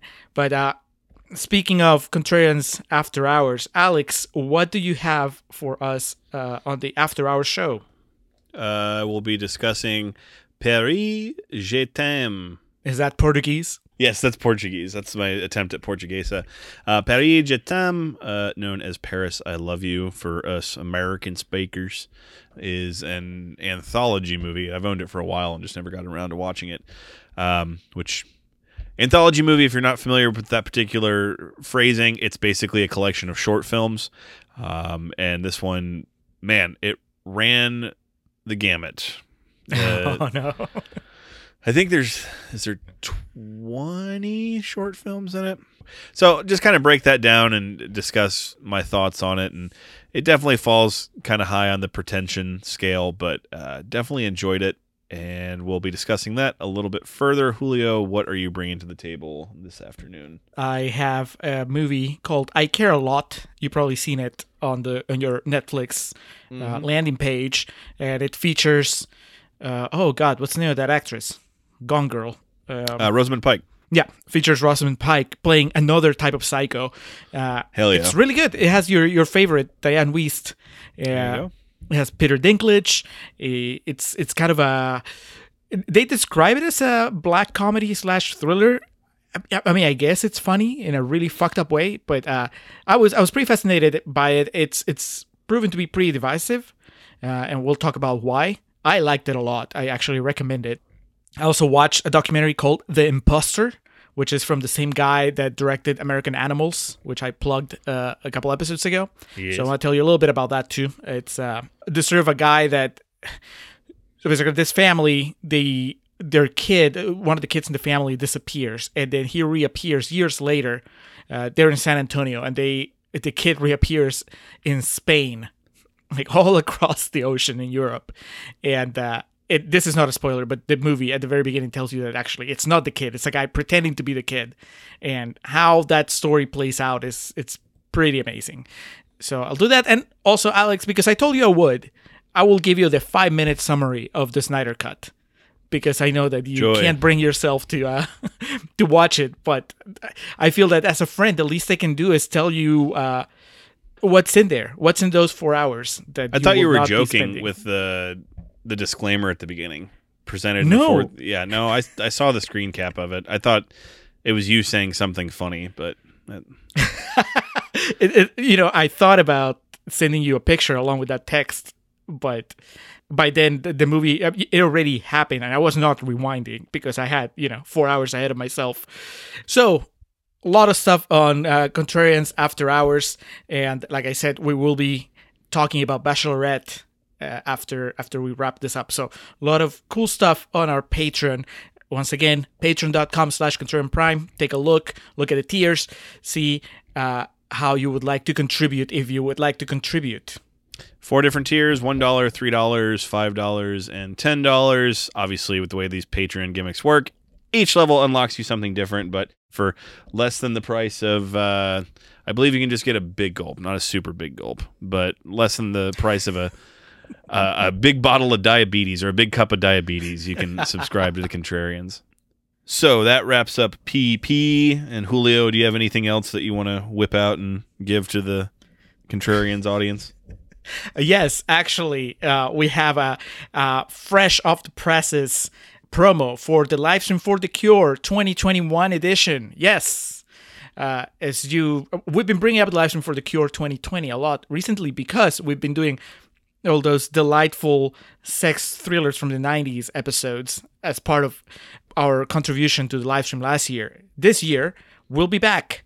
Uh, the live stream for the Cure runs from uh, Wednesday, May 19th to Sunday, May 23rd. Once again, the wonderful Nicholas Haskins is running it. He's getting support from Dan Brennick, from Gerald Morris, and of course, all of us podcasters are going to be there. Our spot is on the 22nd, that's Saturday at 4 p.m. Eastern Standard Time. Uh, we haven't decided yet which movie we're gonna we're gonna do, but we are going to let you guys be part of the process, and uh, we'll talk about that a little more after the promo. My name is Nicholas Haskins, and I'd like a moment of your time to tell you about the fifth annual live stream for the cure. To do that, I brought along two people whom I couldn't do this event without Gerald Morris and Dan Brennick. Over the past four years, the live stream for the cure has raised over $30,000 for the Cancer Research Institute. That contribution is helping to fund research into cancer immunotherapy, training the body's immune system to fight all forms of cancer. This year, we're aiming for our biggest goal yet as we try to raise $15,000 in 50 hours on the air. Tune in May 19th through the 23rd as we're joined live by podcasters and content creators from around the world. With your help, we can continue the fight for a future immune to cancer. Together, we can make a difference. So, live stream for the Cure. Mark your calendars. Wednesday, May 19th to Sunday, May 23rd. Contrarians on Saturday, the 22nd at 4 p.m. Eastern Standard Time. Now, Alex, I kind of floated this idea to you and also teased it on Twitter. What we're thinking of doing is uh, polling our our Twitter followers and listeners. Uh, basically, we're going to give you four options not exactly narrowing down, telling you which movies you'll be voting for, but we're giving you a hint. So, we're going to give you four options, and you'll be able to vote. By the time that this episode comes out, the poll should be out there. It'll be our, our pinned tweet.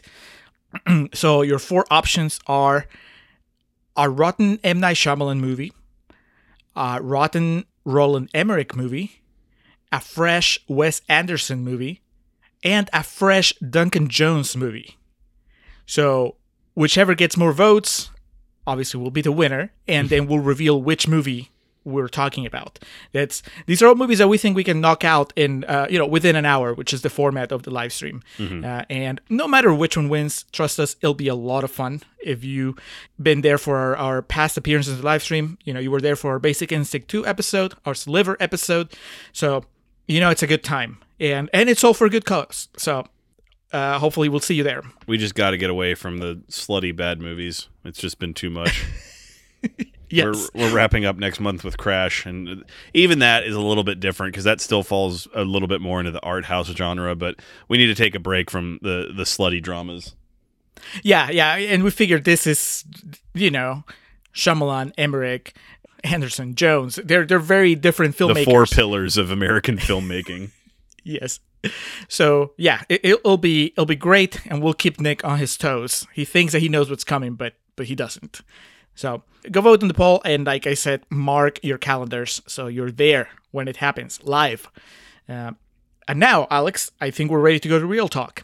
All right, Bacurau, the 2019 weird western film, demanded by filmbuster Paul. And I already kind of embarrassed myself enough in the first portion of this podcast trying to pronounce the directorial pair's names. Uh, but uh, Mr. Filho and then we had Juliano as well. They wrote this movie as well as directed it. And just to kind of uh, repeat myself, it did premiere on May 15th, 2019 at the Cannes Film Festival. Uh, premiered in Brazil on August 29th of 2019, France September 25th of 2019, and in its quest to make it to America, unfortunately, uh, the the mark of the beast, the deep state flu, whatever the hell you want to call it, COVID, made its way to North America and fucked things up for everybody.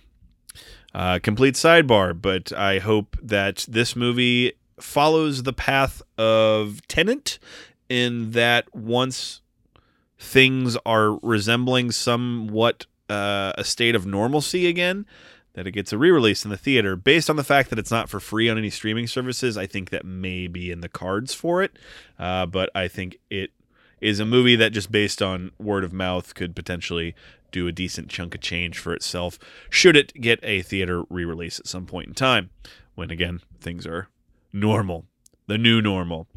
Again, budget wise, couldn't find too much about it. Uh, I did see the box office return internationally was currently listed at $3.5 million.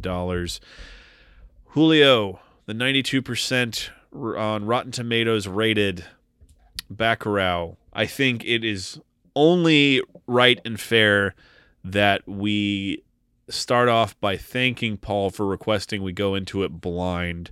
Yes. Uh, because it's a movie that, had I known more about it, may have not worked the same way. And I feel that if I were to tell someone to watch this, I would recommend a similar experience. I agree a hundred percent. I I mean I generally like to go into movies knowing as little as possible, but there are some movies where that obviously pays off even more. And here the twists and turns, you know, you can only experience that once. And why would you want that experience to be ruined by a plot summary or by uh, a review that says a little too much? Even a review that would that wouldn't spoil specific things, even if they were just setting you up for, oh, you won't believe what happens here, or hey, there's this sort of twist on you know i i think that that would already be setting me up. Even telling me hey you need to go in blind already sets me up for something. So yeah the least known the better. Uh, i really like i said I, I there was the parallel with green inferno that i was half joking about but i feel it falls in line with that in terms of like a movie trying to comment on the state of political affairs and capitalism and um not even integration, just invading of property and land in South America. The difference being this is a, a well told and competently made movie that doesn't just rely on shock value. Um, so I wanted to make sure I established that pretty quick. While I do see a parallel or two between them, uh, I am not in any way comparing an Eli Roth film to anything that Udo Kier has ever been a part of. Um, so I guess just getting into it right away, Julio, we should probably just start in a broader sense of I really enjoyed this movie. How about yourself? I liked it a lot. It's one of those things, though, that uh, I was wrestling with it as it played because, you know, it was just so out there. My brain was working overtime to just basically keep track of what was going on without really thinking too deeply about it. You know, like the, the all the the subtext and the social political allegories like that was not in my mind as I was watching it. I don't know if you if that was your experience as well. It wasn't until after it was done and I started kind of, you know, picking up quotes and all that stuff that was like, yeah, that was there. You're right. I mean, you had the the the Green Inferno uh, kind of connection ahead of it, so maybe it was easier for you to get in uh, that way. Um, no, I, I'm the same way. Like I just kind of let the movie let it play out, as they say. Um, I, I really started thinking about that afterwards. Like in the credits, I was like, man, it's when it kind of dawned on me, man, that shit, shit like that still happens in South America. So, but when I was watching the movie, I was more just in tune with the characters and the story that they were telling me. So the, like I said, the political cl- uh, aspects of it really just were kind of ruminating with me afterwards. The Green Inferno parallel was basically just a couple of the parts with the the white man just gunning down people with the machine gun and shit. It, but again, that that's the last I'm going to mention the Green Inferno. That, that's I'm sorry, I brought it up again. You were done with it. yeah, we we've getting ahead of ourselves, Julio. I'm already doing that thing where I trip over my words trying to explain my thoughts on something. So let's uh, let's pump the brakes real quick here. Um, 92% means there was still that 8% of people that submitted uh, reviews that didn't care for it. So what were they saying? I got three rotten quotes from the Rotten Tomatoes website. So uh, I'll start with Avi Offer from the NYC Movie Guru. He says, almost as awful as Mad Max and The Hunger Games, but just as unimaginative, vapid, and monotonous, despite a suspenseful and intriguing first hour. So, Man, you almost had me there with the dig at Mad Max, but lost me. but he doesn't quick. say Fury Road, so I wonder if he's talking about the OG Mad Max. the Mel Gibson one. Yeah. Yeah. any of the three, I guess. And the Hunger Games, I mean, yeah, but I, do, I wouldn't compare it to the Hunger Games. Oh no, yeah. That I mean, it's again movies made completely for different purposes, different audiences, and with different tones. Avi, what's up, man? What's going on here? uh, next, Leonardo Garcia Tsao from La Jornada says there's a lot of music, colors, violence, and incoherence. Full review in Spanish, not in Portuguese. I mean, I don't know about incoherence. There are some plot holes that, or not even necessarily plot holes, just some plot issues I had. Mm-hmm. But I don't know about incoherence. And then Alistair Harkness from The Scotsman says, Unfortunately, it's also overlong, unevenly paced, shakily acted in places, particularly the American cast, and hardly original. Uh, Mm. I would immediately take umbrage with the unevenly paced because that seems to be explicitly by design.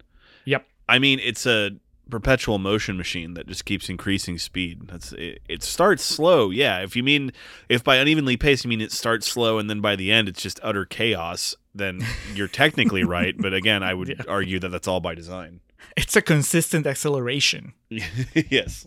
The the one thing that I kind of agree there is the uh did you say unevenly acted or uh, you know, but I, I you kind of brought it up in Contrarian's Corner. I don't know if that was that was a true feeling or not, but I I agree with it, which is that next to Udo Kier, the other American killers, they didn't feel up He to snuff. dwarfs them. Yeah, yeah, he feels like a character, and they he feels like he's acting in the movie, and they feel like they're still rehearsing. If that makes any sense. Yeah, I, I would agree that the team of mercenaries is, uh, from an acting perspective, a weak point because I, I thought the the main villagers of uh, Bacurau, I thought that uh, Teresa and Pacote, and even though it's kind of over the top, I think that's the purpose with uh, uh, Lunga. I, I thought they were all great. Yeah, it was just the the mercenaries, the the crazy American killers. Maybe it's because we we are used to see- crazy American see killers. that too much. Yeah, like I'm sorry, I've seen I've seen more believable uh, nut jobs on Fox News. This is nothing. so, how how do you how do you feel, Alex? How, what was your experience watching this? At what point did the movie have you? I mean, it took a while, but then when it got to, I'm trying to think of specifically what hooked me. I was still kind of weirded out by the um, flying saucer. Like I was, I just couldn't figure out where this was going. Uh, but the scene with the the team of mercenaries, and after they killed the two the the biker couple, the Brazilian biker couple, I at that point needed to finish the movie to see where it was going to go, and for kind of how oddball some of the introductions of elements in this movie are, it kind of felt a little underwhelming that the explanation was that the mayor just hired these people at the same time that Mhm. gives it a sense of realism that kind of reinforces the movie and makes you realize that everything that happened in the movie has a sense of realism to it. It's just the way it was all introduced kind of hit you as oddball.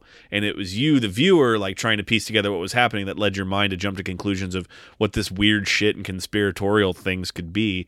Uh, but in the end, it was really just a very realistic scenario that backfired in someone's face. Um, the drone looking like a flying saucer, I think that's just a red herring. It's just to make you think that something weird's going on when in actuality it's just a drone. Maybe more to confuse the the localers, the villagers. Um, but yeah, as far as the movie hooking me, it's when that we were introduced to the team of killers because I was like, well, I have to see this through to see what the hell's going on. And then when the movie was over, I realized like how much I enjoyed watching it all unfold and how I would be excited to revisit it again. Um, was there something earlier or something specific that got you to be like, okay, let's, you know, the the creeping up on the couch and putting your phone down, getting more interested? Uh, yeah, I kind of got hooked earlier, even though it was, I didn't know what the movie was, and that was. You're right that that that is the sequence when when it's halfway through the movie when we finally meet the the mercenaries and we know what's where we kind of get an idea of what's happening. But before then, I was extremely intrigued by the fact that they couldn't find Bacurau on the map. Like Yes. they, they couldn't find it on their tablets or on the computers because I was intrigued, but I was also worried because I'm like, please don't let this be one of those movies where I'm gonna have to wait two hours for the big reveal to be that all these people are dead and there's just a ghost town. Because I thought maybe that's what was gonna happen. You know, they're nowhere that it, that they're dead, and uh, Oh, okay.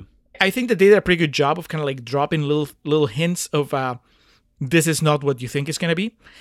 But at the same time, I had a lot of fun just kind of watching this village happen to me. There's a lot of stuff happening here that's not plot related, but it, like when they have their big assembly so they can uh, divvy up the food and the medicines that have been brought. I think that that's really like the moment I'm like, this is I'm enjoying this, and in a way, it's kind of a shame because as the movie keeps going, it goes away from that sort of uh, you know, the movie's no longer about that, you know, about the interactions between the the villagers. But at that point, like I really like that the the doctor that had been really drunk and making a scene in the funeral earlier in the movie shows up and she's apologetic for for having made a scene. And you know the the very matter of fact way that she explained what the drugs were and kind of like leaves them on the table and she's like it's up to you if you want to use them or not. It i don't know i just the the way that they were painting this town and these personalities i was really getting a kick out of it. You know the fact that halfway through that the prostitute that left with the mayor comes back and she's like i just want to go rest. It, it just felt like a very specific i guess way that they were painting the, the town and I, I really enjoyed it. So uh, I think that you know I became intrigued when the when the town wasn't on the map, and then I really I realized I was really enjoying the movie when we got to that part with the with the food and the medicine.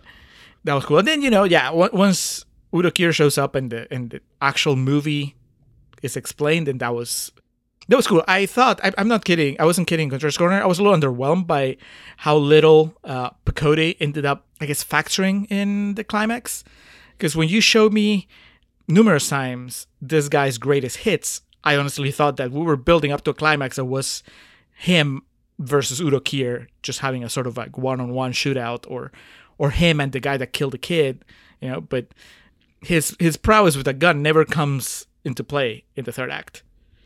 Yeah, I expected him to be like, you know, containing the beast the entire time, and then in some moment of just absolute chaos, he just unloads and kills everybody by himself. But um, it just seemed more the story was he was just trying to make an honest living now, uh, and they pulled him back in. Interestingly enough, uh, Domingas, Sonia Braga, the doctor character in the movie, got top billing for this on like all the posters and I've never seen her in anything personally that I know of on the top of my head, but I know she's a fairly uh, accomplished and resume actress. Were you familiar with her prior to this? The name sounds familiar, but I don't think I've seen her in anything before. That's cool. I guess that is like their their big name cameo because her character, I mean, it's important, but she doesn't get as much screen time as say like Pacote or maybe even Teresa. Yeah, the lady that played Teresa, uh, Barbara Colen, Teresa, she was great. I that was kind of one of my uh, laments about the movie was I was excited to kind of follow her character along just because she was really. She has a very drawing charisma about her, like her personality. Just from the beginning, I felt really drawn to her. So when I became aware that it's more of an ensemble movie and that we're not going to be following her directly, it took me out for a few minutes. But uh, that's all to come back around to say I thought she was really good. Now, Udo Kier, as we mentioned ad nauseum in the first portion of this, plays Michael in this.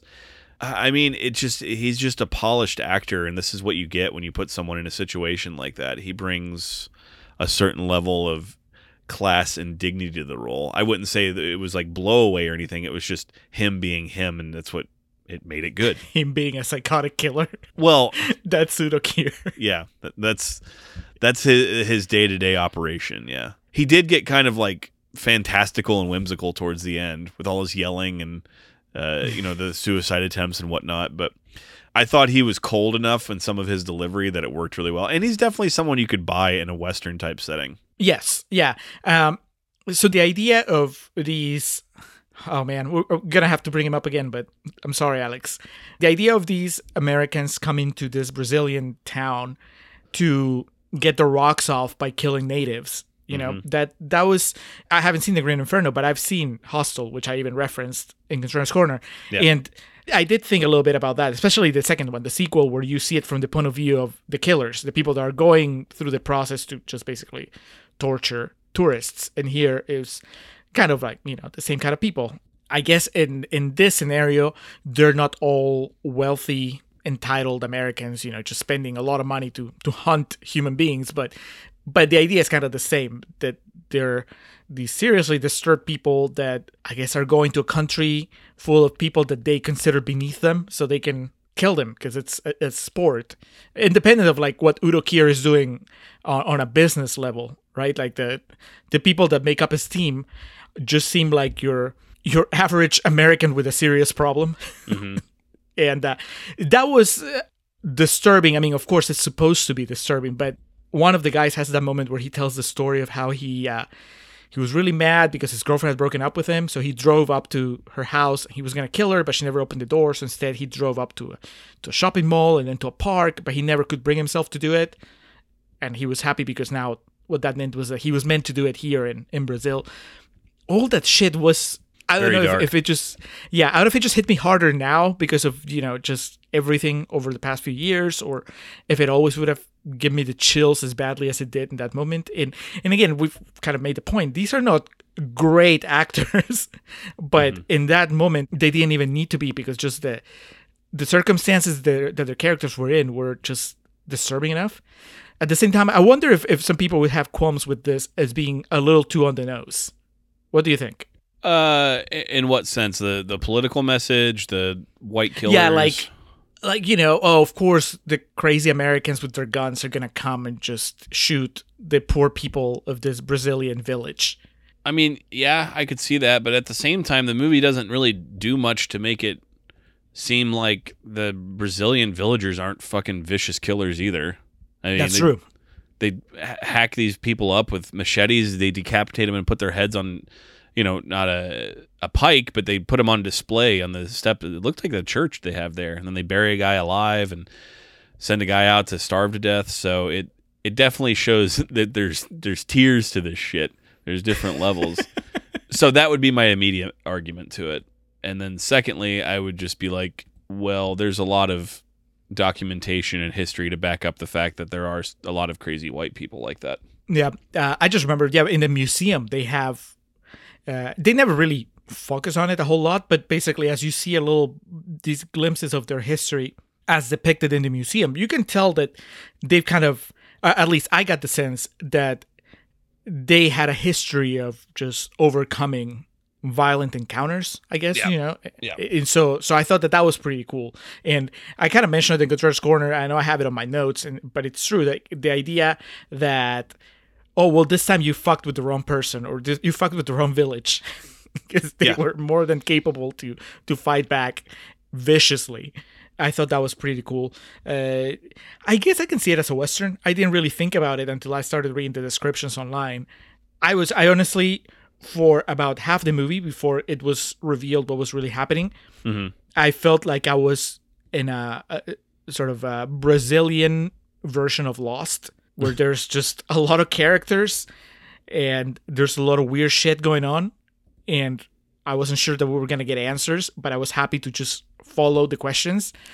So that was really more of my my thought. Like I was going more with the the sci-fi scenario that seems sci-fi fantasy scenario that seemed to be going on. And then of course the ghost of Carmelita shows up at the end and now that you've kind of opened my eyes to the possibility that maybe Udo Kier was on some sort of drug, then that that seems a lot less metaphysical, I guess, because you know, South America, like there's a history of of magical realism. So I'm like, okay, it's not out of the question that maybe what happened, what we're seeing is that this ghost shows up to deliver justice.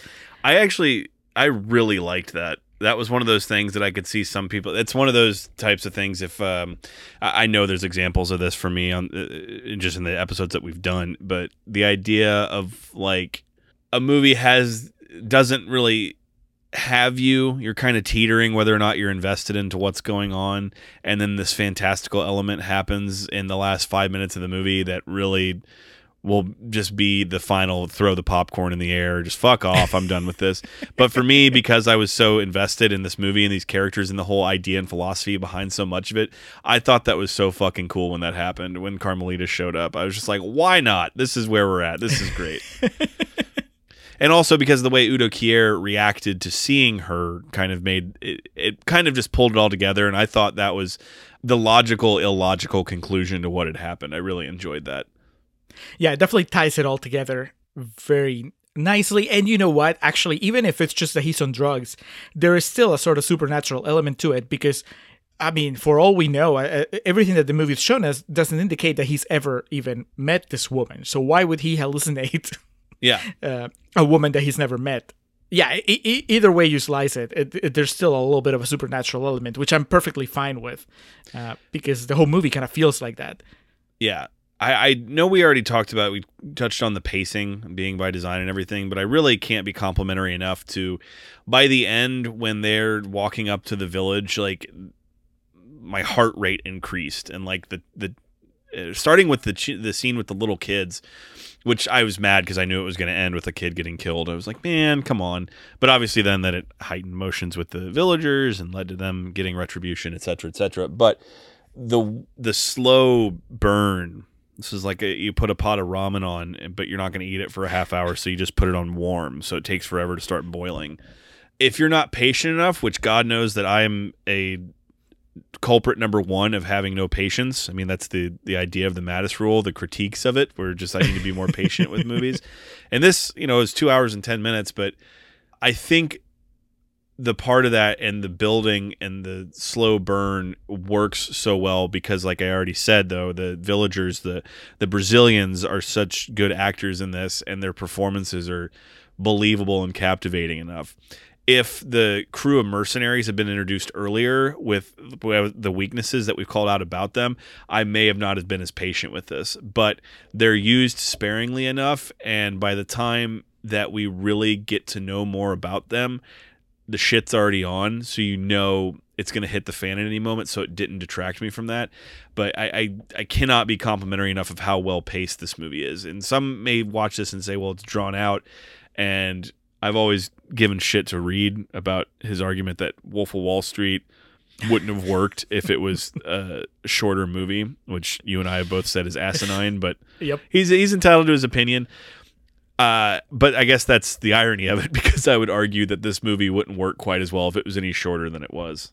And I think that that's also a good argument to going in blind because if you describe this movie as, you know, these mercenaries going to town and you know shit happens and that that colors the way you know you would be more impatient even. You know even when you describe it as a western you're watching it and the first half of this movie doesn't really feel like that and you're you're going to be spending half the movie waiting for it to become a western um, when you or you're going to be like the- me and not to cut you off but like one of the things i want to touch on with the westerns was reading that it was a western like that being the only thing or classified quote unquote as a western that being the only thing i knew i was trying to force like the western ideologies throughout it i was like oh well that's supposed to represent this and then represent that and I think it's fine to say that some people could interpret it as Western. I think this is a movie. If Brandon Curtis watched it, he would write a 30 page article and send it to us about why it, it is a Western and, you know, what have you. And his, uh, there's horses he, he would, yeah, he'd make a tomb on it and send it to us.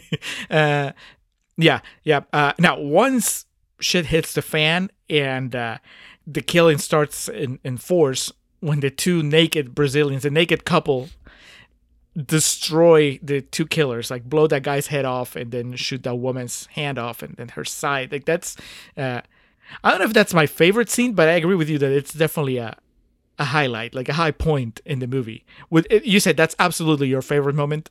I don't know if I'd say that's my favorite moment, but it's definitely the one that I like reacted to the hardest and was like, "Oh my god!" Like an audible and like emotional reaction to it because it is it's so well done. Because you know by that point that the villagers know that the trouble's coming, but you don't know if this guy knows that they're on his property type thing, and then Mm-hmm. how shockingly intense and violent the gun they have is and blows his fucking head off. Like it all adds up. Honestly, if I had like a fuck yeah moment that I really liked, it's when that dumb broad just opens fire on the school for no real reason and then all the windows swing open and then all the women of the village just unload on him. I think, I mean, I loved both of those moments.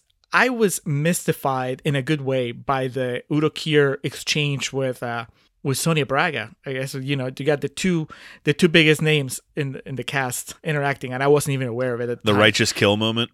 Yes, yeah, because you expect him to kill her, and I don't think that she knows that he has a rule that he doesn't kill women. So the way that she keeps her cool and just that she has a really cool moment where she puts her coat on and the coat is bloodied and uh, it's just such an awesome you know because he's trying to intimidate her and then she puts the the doctor coat on which is white with a lot of blood on it and that throws Yeah. him he seems to throw him off it's it's really cool and that was a scene that definitely beat by beat didn't go at all the way I expected. And uh, and when it was over, I'm like, man, that was pretty cool, and I don't think that I've seen anything like that before. Yeah, uh, and you know we were talking about before we recorded Bone Tomahawk, and I think you could also make some parallels to that as well in the sense of it being uh, a modernized attempt at a western, and also with both of those movies, uh, with this movie and Bone Tomahawk, there's a lot of build, and the climax, you know. It, it harkens back to the days of Danny Kaye and the, the movies that we watched then, where climax happens, movie's over. That's what this movie. Everyone's decapitated, movie's over. The juice is worth the squeeze, is what I'm trying to say. Of like, there's so much that goes into it, and then I feel like that scene you're referencing too is like the eye of the storm or the calm, whatever you know uh, cliche you want to use, because it is. There's that exchange, but then there's so much quiet tension, and then after that, it's pretty much you know. Not that I'm a fan of quoting Boondock Saints, but there was a firefight. so to put it put a bow on it all, yeah, the it's a movie that definitely earns its violence because I had to be that and introduce a comparison to the Green Inferno in this. If I could put a bow on that argument and solidify that I think this is a vastly superior movie, this movie earns its violence and its brutality and its gore, whereas the Green Inferno is a movie about excessive gore and violence that thinks it's smart enough to put some sort of allegory for uh, colonization and rainforest invading. Whereas this, I mean, there's a legitimate message to it.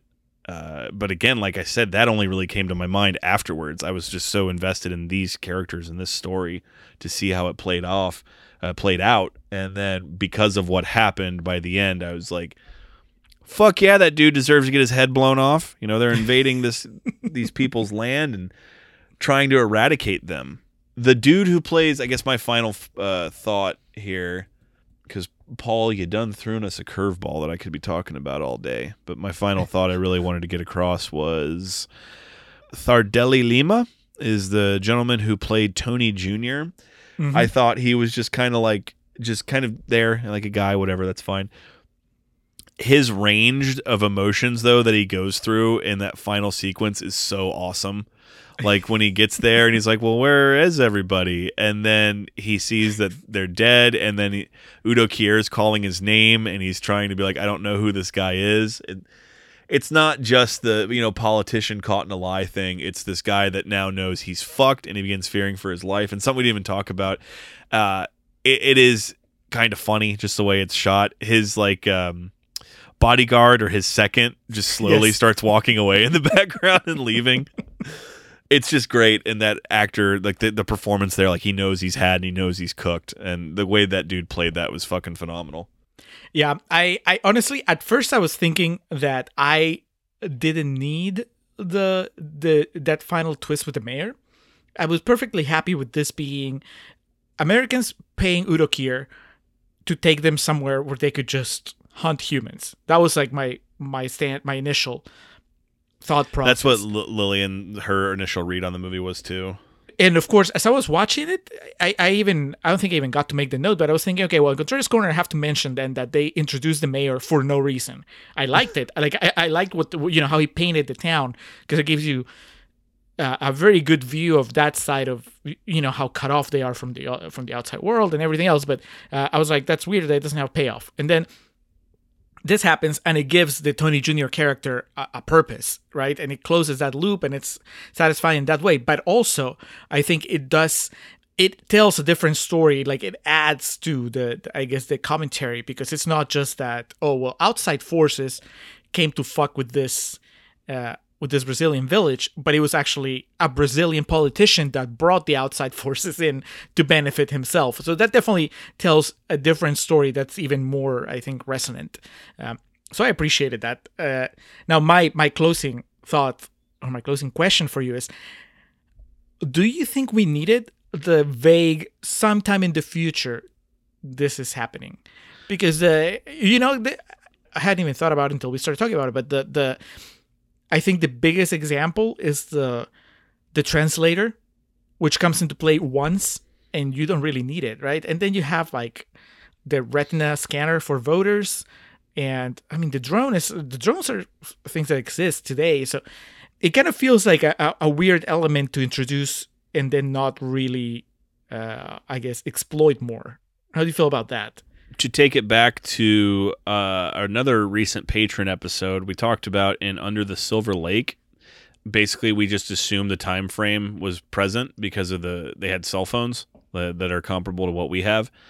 Uh, Right. but other than that like it was just kind of like trying to figure out you know because he used a vcr and they played like a regular nintendo and which of course are all hipster quirks. But my point is when you have a movie that's already so inherently fascinating and interesting i think it does a lot to leave the rest of it up to the viewer. So, like that movie is a good example. It's like It Follows too. Uh, we referenced that on that episode. In fact, if can tie it all back to that director, I can't remember his name. Uh, but that's another fascinating movie. In that too, we just assumed it was some sort of modern time frame because one or two characters have a cell phone at some point in that. With this, yeah, that qualifier several years from now, it seems like by saying that you're going to do something at some point to make it relatable to the present. Uh, or that there's going to be an event you know someone's going to say well you know president trump or um, yeah something like that something to modernize it and make you understand. I think that would potentially be one of my biggest critiques of the movie is that qualifier shouldn't have been in there because then as a viewer it lets your brain run amok from what time period is this in? Is this even based in like our reality? Is this an alternate dimension? That type of thing, which could lead to another hour of assholes podcasting talking about it, as trying to figure that out. So, my interpretation is what that is meant to say is that this is still rooted in the reality that we know, meaning that it is meant to say to the, the viewer, this shit really happens in the world that you live in. Whereas if they had left that out, you or I's mind, and you know they have those little devices and the flying saucer and all that gimmick bullshit, we could be led to believe that uh, this is some alternate timeline or futuristic uh, dystopia type thing. So what about you though? Does that does that qualifier add distraction detract from you? honestly i i don't think it was powerful enough for me to remember because I mean. I know it wasn't because I didn't think about it again until we started talking about it in Contrarian's Corner. Uh, but then once we were talking about it, I'm like, huh, you're right. That makes sense. Uh, Look, this is how crazy the movie is. When the Universal Translator came up, it didn't throw me off. I was just like, okay. You know, I, I never even had to like rationalize, like, oh, this is happening in the future. That's why they have this technology. I was just like, all right, this is what's happening now, and it makes sense. And that guy had just gotten his head blown off, so that was my main concern. Uh, so I don't think it's necessary. I also don't think it has that much of an impact. And I would double down on that and say that actually the movie doesn't even need the the futuristic technology at all.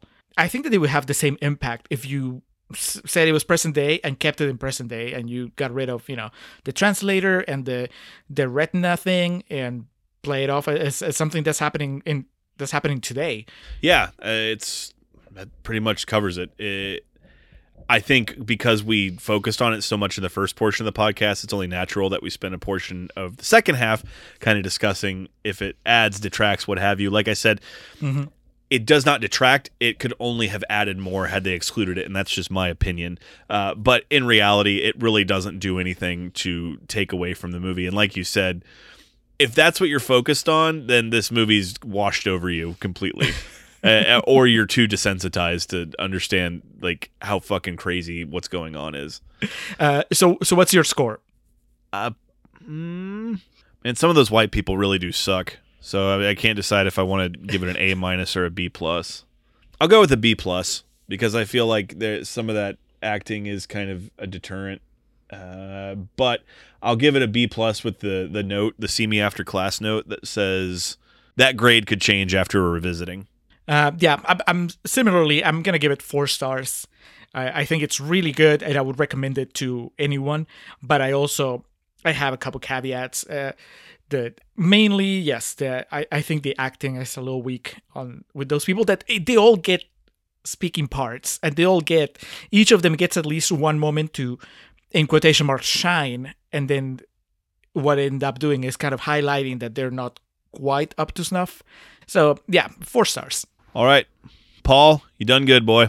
I appreciate. Uh, we appreciate you bringing uh, Bacurau across our table and demanding that we cover it. It led to an interesting discussion and one for the books now, as I'm gonna have to buy it. You know, once. I mean, fucking Sleepy Joe sent me that money. I got to do something with it. Can't just let it all go to savings. God forbid. Yeah. So on deck, coming up next, our following episode will be our annual WrestleMania bonus episode. In previous years, we have covered such timeless classics as Ready to Rumble, No Holds Barred, and uh, of course the Glow documentary. Uh, I have saved this one for a while just because I, I knew it would be uh, an undertaking, and Julio has pushed for this one for a while, so we're finally giving in as WrestleMania 37 welcomes back fans to attend WWE events. Uh, we will be welcoming Contrarians fans to join us as we discuss the 2008 Academy Award nominated film The Wrestler. Uh, Mickey Rourke making his Contrarians debut. Is that right? Mickey Rourke, Marisa Tomei, Evan Rachel Wood, the Necro Butcher. They're all here. That's on deck. That'll be uh, for uh, WrestleMania week, as it is now. It's not even just one fucking night anymore. Vince McMahon has to have his fingers in every pie, and but that's what's coming up next. And then following that, we'll finally conclude our uh, dramatic, sexy uh, thriller arc. Yes, with David Cronenberg's Crash, which you saw, Alex. Posted on Twitter. I also sent it to you. I bought the Criterion, as promised. Yeah, you, you also bought the Marriage Story one, so it's like the principle of eating an onion ring and a carrot at the same time. They just kind of cancel each other out. Yeah, so, so that's that's coming up next. Uh, let's go to perennial plugs. As always, we'd like to thank the Festive Years who provide our opening and closing tracks. They open us up with Last Stand, Take Us Home with Summer of 99. Be sure to head over to thefestiveyears.com for any and all Festive Years needs. Our logo and all the graphics on our web page and our Patreon and our upcoming merch are from our friend Hans Rothgiesser. He has podcasts, he has zombie novels, he has other novels as well. Um, you can check out all his work at mildemonios.pe. That's M I L D M O N I O S.pe. On that web page, he also wrote about the latest Halloween movie inspired by our Haddonfield Nights arc, which he recently listened to. Uh, that made him watch all the Halloween movies, yeah. uh, including the ones that we hadn't covered, and uh, that led him to just write about them because that's what the Contrarians do. We inspire people. That's right. you can check out uh, that article on his webpage as well as uh, all links to all his other work. He has three podcasts: Nación Combi, Contante y Sonante, and Marginal. Uh, they're all available in every podcatcher, and then a whole bunch of books. One of his most recent ones is uh, Zombie Anthology. Speaking of anthologies, Alex, it's short stories written by authors that live in the uh, Peruvian region that the story takes place. Uh, Hans, thank you for everything you do for the podcast. It's very much appreciated. And Miss Zoe Perez, customary thanks go to you for helping curate and facilitate our social media game with uh, our Instagram account. If you haven't already, go to Instagram and follow us at Contrarian Prime, as well as our Facebook page, uh, facebook.com forward slash Contrarian Prime. We appreciate all the work you do creating graphics and really helping us uh, grow our social media game.